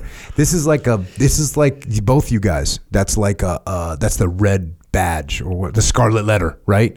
The real Leif, real Leif Babin. That's scarlet letter. Underscore scarlet letter. I'm over here talking shit. I am because guess what I got at Jocko Willink. That's it. You can't even mess with me. You can't mess with me. I got it. I was in the game and I wasn't even in the game yet. So there you go. How you like them apples? Underscore. I'm officially putting out the word at Carrie Hilton. I'm coming for you. So So I'm not taking this from Jocko. so do you think at Leif Babin actually exists? It does, yeah. And you think you might have it? I mean, if I got at Jocko Willink, you must have gotten Yeah. at Leif Babin. I think it was launched at the exact same time, uh, Mm-hmm. but it was. Uh, This is it a was bummer, Too difficult to recover. Yeah. uh, are you on Threads? Yes. Okay, so we got in the game. Are you are you underscore? yes. It's it's connected to the Instagram Oh, I know. profile. So you're yes. connected to that underscore. That's got to be a bummer. It is kind of a bummer, yeah. Yeah, just always having to throw that in there, Just eats at me. constantly reminded. so you're gonna try and you you coming at Carrie Helton? I am. You, do you reach out? Who do you? How do you do it? I the DM last time I just him? DM'd the guy. Yeah. Did he respond? Nah, because he he hadn't been active in like you know years on it or something. So maybe he just left it and Just just squatting on your soul. squatting on the. Dude, keep keep that underscore, bro. Gives you gives you character. sure. Nope, you can't make it cool, bro. You can't. All right. Yeah, if you want to connect with us, that's where we're at. Just just be careful because as Leif pointed out, I used to be vehemently anti social media and I still kind of am. Because I recognize that there is an algorithm in there that's powerful. That's that the smartest group of engineers they could assemble get together every day and figure out how to make you spend more time on that thing. That's what they want. That's what they're begging for. That's what they're manipulating you. That's what they're doing. So it works. We know that people get addicted to it. We don't want that to happen to you. So just be careful. Just be careful of the algorithm. Keep your uh, watch your six because the al- algorithm's sneaking up on you. And thanks to all the troops that are out there in uniform right now, holding the line. Thank you for what you do to protect us. And the same goes to our police, law enforcement, firefighters, paramedics, EMTs, dispatchers, correctional officers, Border Patrol, Secret Service, and all you first responders out there. Thank you for holding the line here at home and to everyone else out there. Just remember that the way you act and what you do is who you are. Who you are is your culture, your personal culture. That's how you live your life. So be someone you can trust. Be a fighter. Don't allow any slack at all. Instead, be a hardcore Recondo. Let that be your culture. Let that be who you are. Let that be what you do. And let that be how you do it. November, Foxtrot, Sierra. And until next time, this is Leif and Carrie and Jocko out.